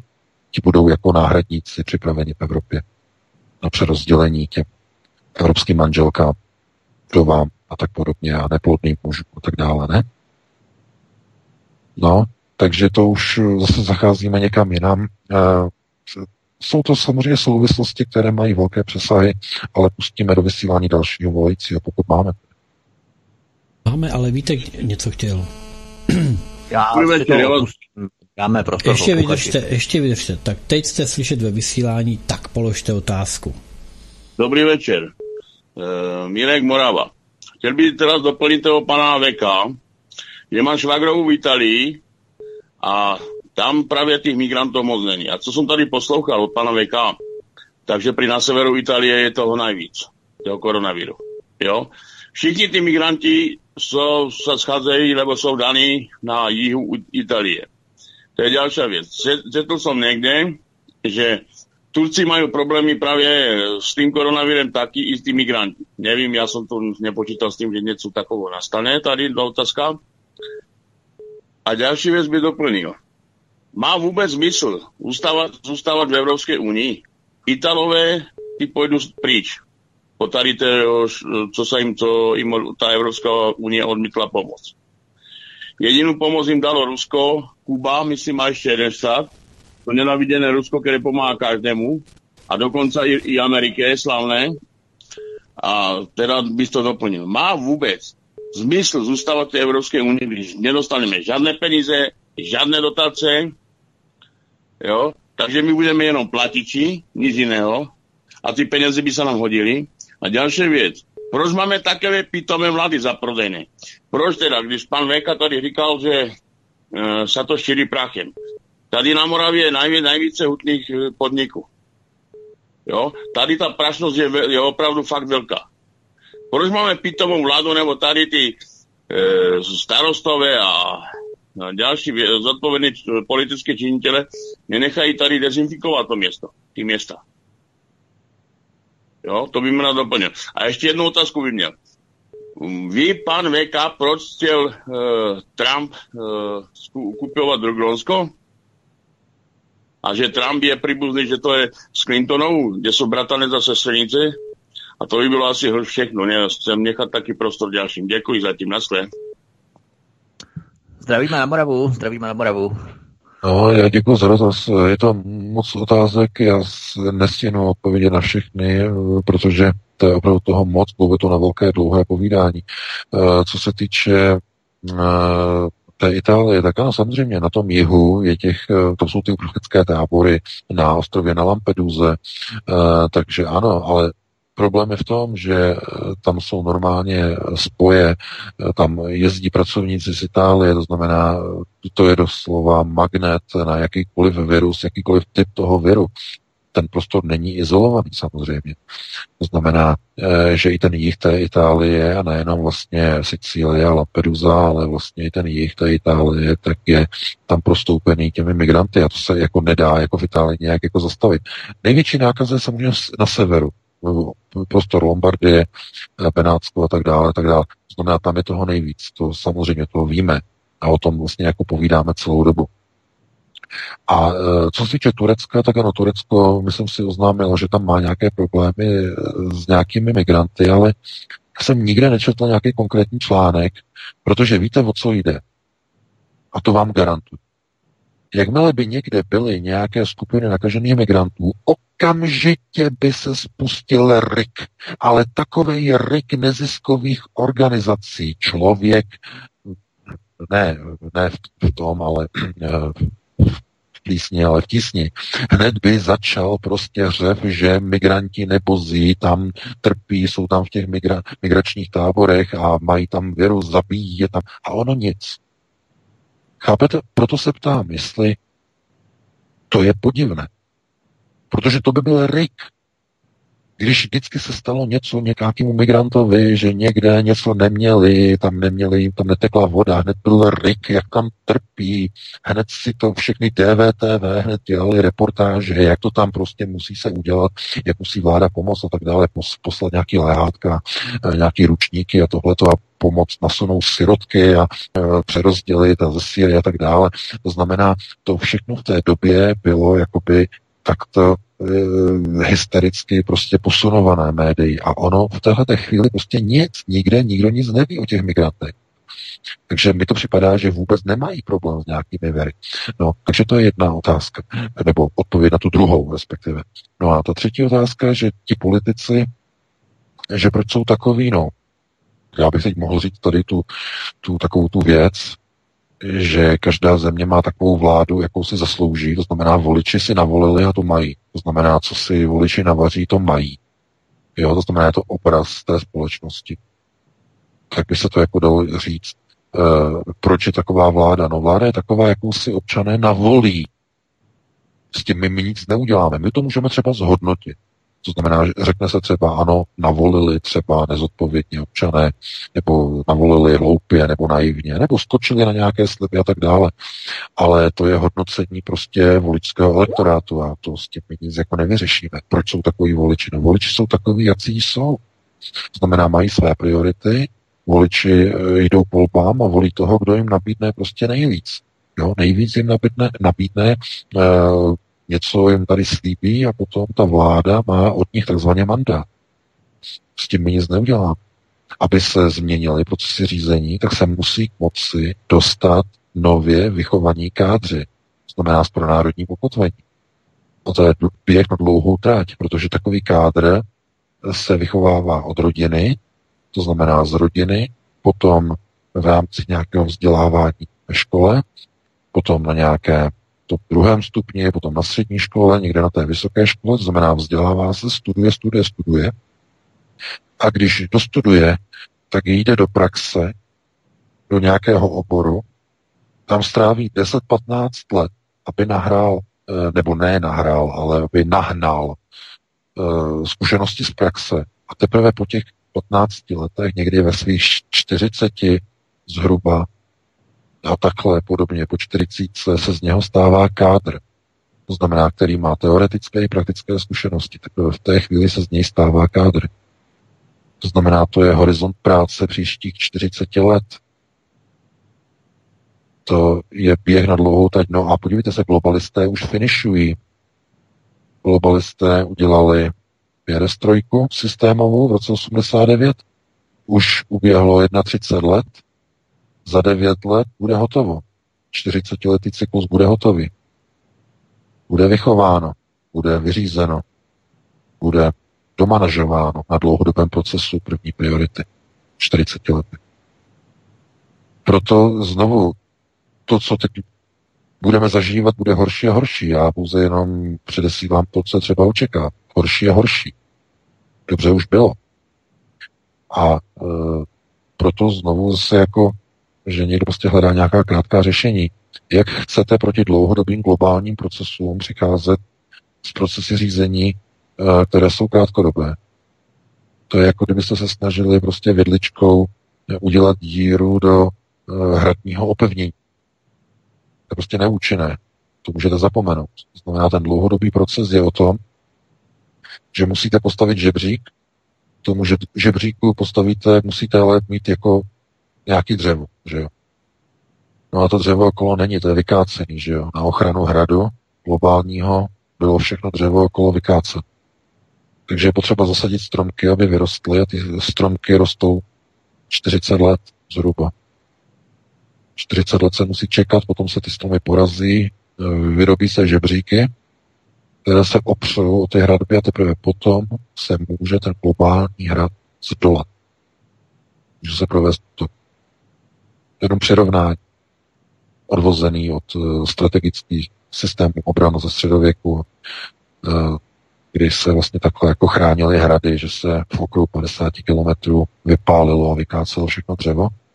Do dneška je to třeba vidět třeba v Jižní Francii, kde máte dlouhé, dlouhé lány, kde není jediný strom a i v jiných oblastech, nebo jsou jenom jenom keře, nebo jsou to nov, novodobě vysazené keře, jo? to znamená, nebo stromky, které byly třeba po druhé válce vystavěny okolo silnic ve Francii, ale jinak jsou to prostory, kde vlastně pravidelně všechno bylo káceno, káceno, aby ty hrady, které tam jsou, tak aby dobyvatelé neměli dřevo na, na takzvané dobývání toho hradu, aby se nemohli dostat dovnitř.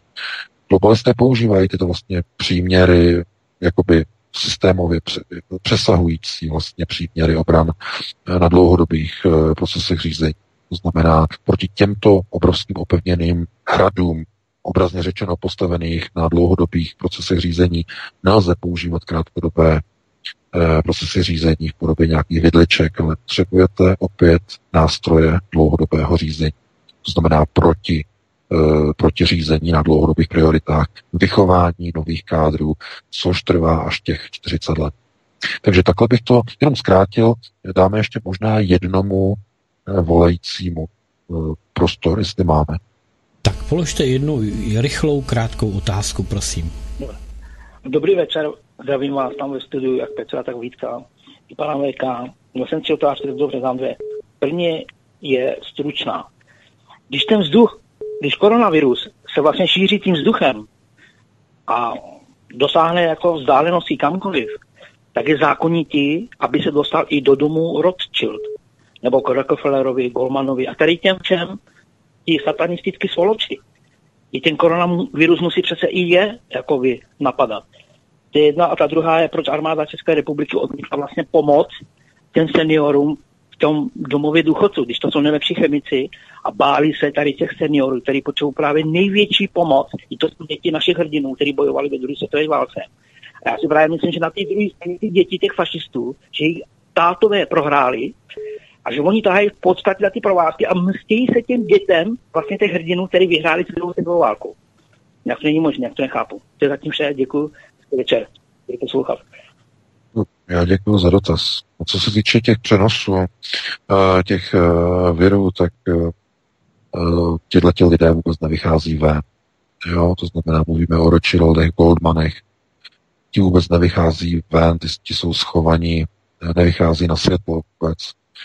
To třeba vidíte, když někdy občas uniknou na veřejnost třeba třeba starého Rothschilda fotky, tak on má kůži úplně bílou, tak kvůli tomu, že oni nechodí na vzduch, oni jsou vlastně uvnitř těch paláců, někdy v podzemí, eh, dýchají jenom filtrovaný vzduch a neobjevují se na veřejnosti. To nejsou normální lidé, jak byste si představili normální lidé. To, jim se to nedostane. A kdyby se to k ním dostalo, zřejmě by jim byly poskytnuty některé vakcíny, které jsou určeny jenom pro ně, to znamená jenom pro ně, čistě pro ně. Eh, pokud by se ověřilo a prověřilo, že opravdu se jedná o řekněme, organismus, který pochází z nějakého labu, z nějakého výzkumu, tak určitě existuje již protilátka, nějaká vakcína.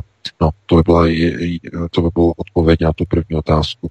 A co se týče uh, té, ještě té druhé, uh, byla otázka Vítku, No. Bylo s eh, tím dobovým důchodců, proč ne armáda, česká armáda? jasně, vlastně. No, proč, z jakého důvodu, eh, proč z jakého důvodu nepomohla? Eh, no, to je asi z toho důvodu, ze stejného důvodu, jako se staví prostě, nebo plánují stavět různé popníky vlasovců a odstavují se sochy osvoboditelů.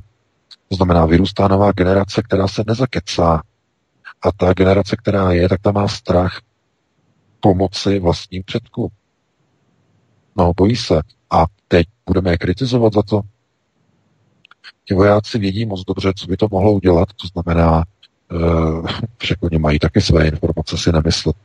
Američané utíkali z Evropy před koronavirem, uh, vykašlali se na cvičení Defender 2020, takže když to ví američtí vojáci, tak by to ví určitě i čeští, co je to za ten, ten koronavirus. A oni nemají žádné ochranné prostředky. Oni ví, že oni by k těm uh, důchodcům museli jít, víte, ví, víte v čem, víte, jak by museli k ním jít, k těm důchodcům, aby měli stoprocentní jistotu, že se nenapil. No museli by v nich jít v biohazard kombinézách, které nemají vojáci. Protože, jak jistě víte, eh, respirátor třídy FFP3 i s maskou filtruje jenom 97% těch virů, 3% pro ně. A to stačí k tomu, aby oni se nakazili. To znamená, je třeba si uvědomit, že do nějakých vlastně 600 nanometrů, 0,6 mikrometru, eh, ty FFP3 filtry, nebo ty, ty respirátory, eh, že zachycují v podstatě všechny prachové částice a mikročástice a všechny viry. Ty, které jsou menší, ti mohou, nebo ty mohou tím filtrem projít.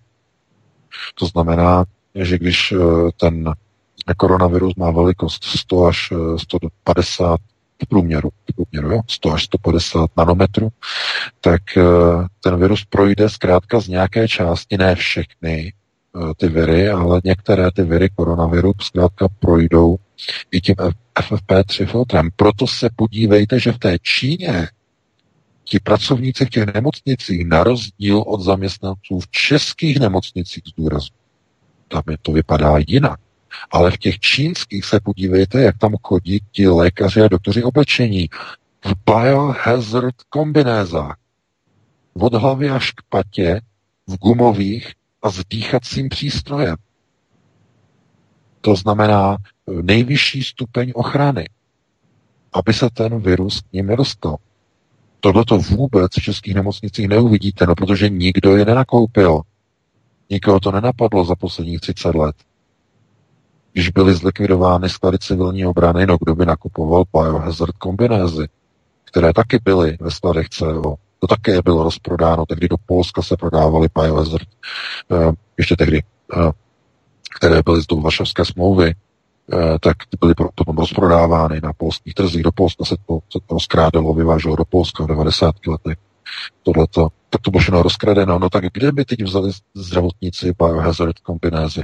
Nemají žádný, tak to takzvaně se to plichtí, se to slepuje dohromady, eh, dají si na sebe ty plastové, nebo jsou ty textilní takzvané overally, které si dají na sebe, eh, dají si nějaký prejle lyžařský eh, na oči, aby jako měli teda nějakou tu ochranu a dají si ten FFP3 filtr, respirátor aby teda aspoň měli nějakou takovou, jakou takovou ochranu. A i toho je málo, tady těch materiálů.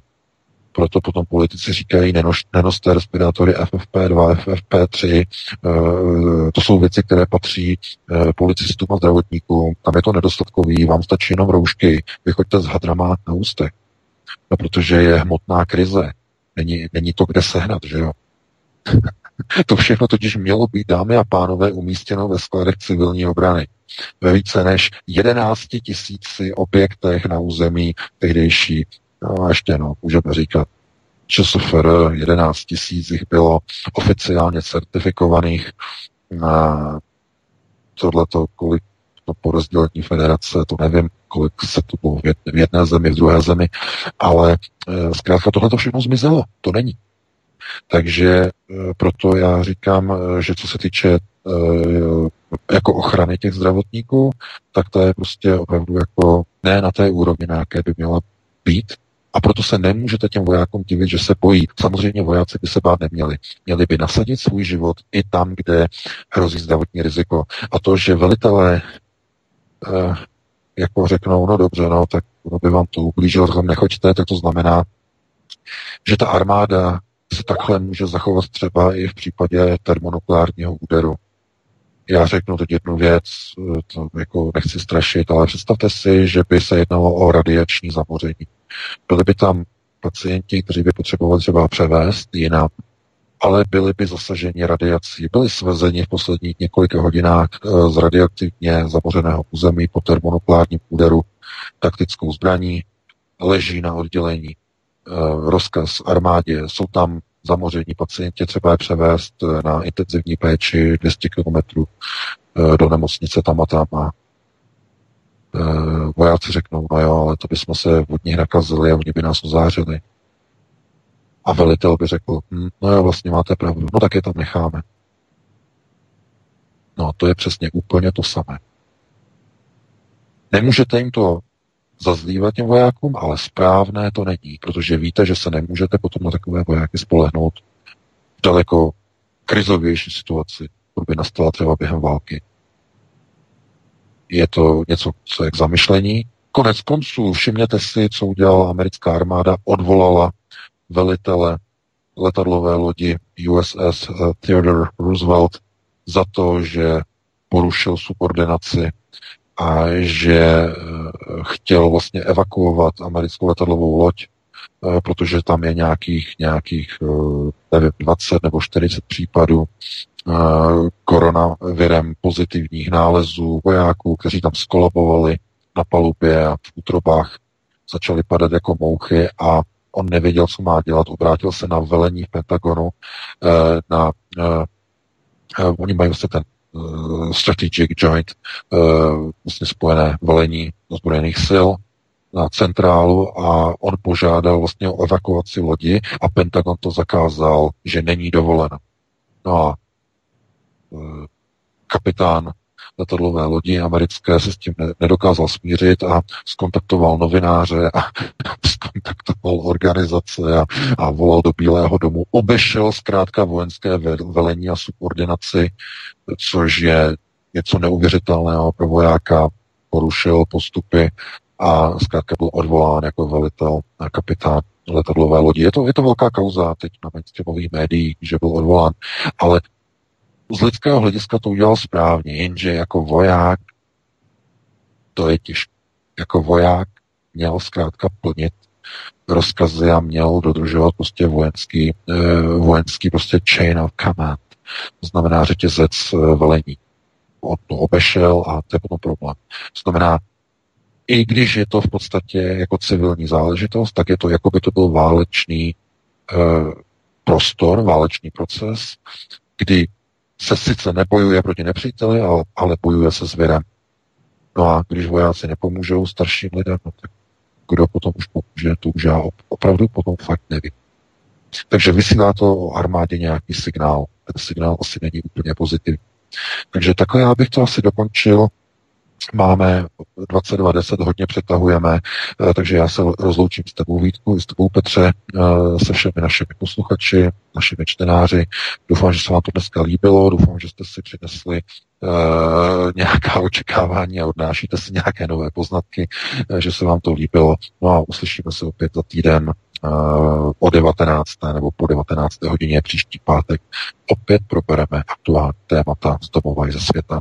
Takže pro tu chvíli vám přeji krásnou dobrou noc. Já ti taky dě- VK děkuji za vysílání, tobě Petře, milí posluchači, za přízeň, já to taky nebudu protahovat, protože opravdu přetahujeme. Takže vás zdravím a přeju hezký večer. Zůstaňte s námi ze svobodným vysílačem. Jsme tady pro vás 24 hodin denně. No a příští pátek po 19. hodině jsme tu opět s naším pravidelným pořadem. Hezký večer, případně hezký víkend, pokud možno. Tak už se rozloučím i já. V podstatě děkuji oběma, jak Vítkovi, tak eh, vedoucímu kolotoče. Děkuji vám všem posluchačům, kteří jste poslouchali pochopitelně to dnešní vysílání.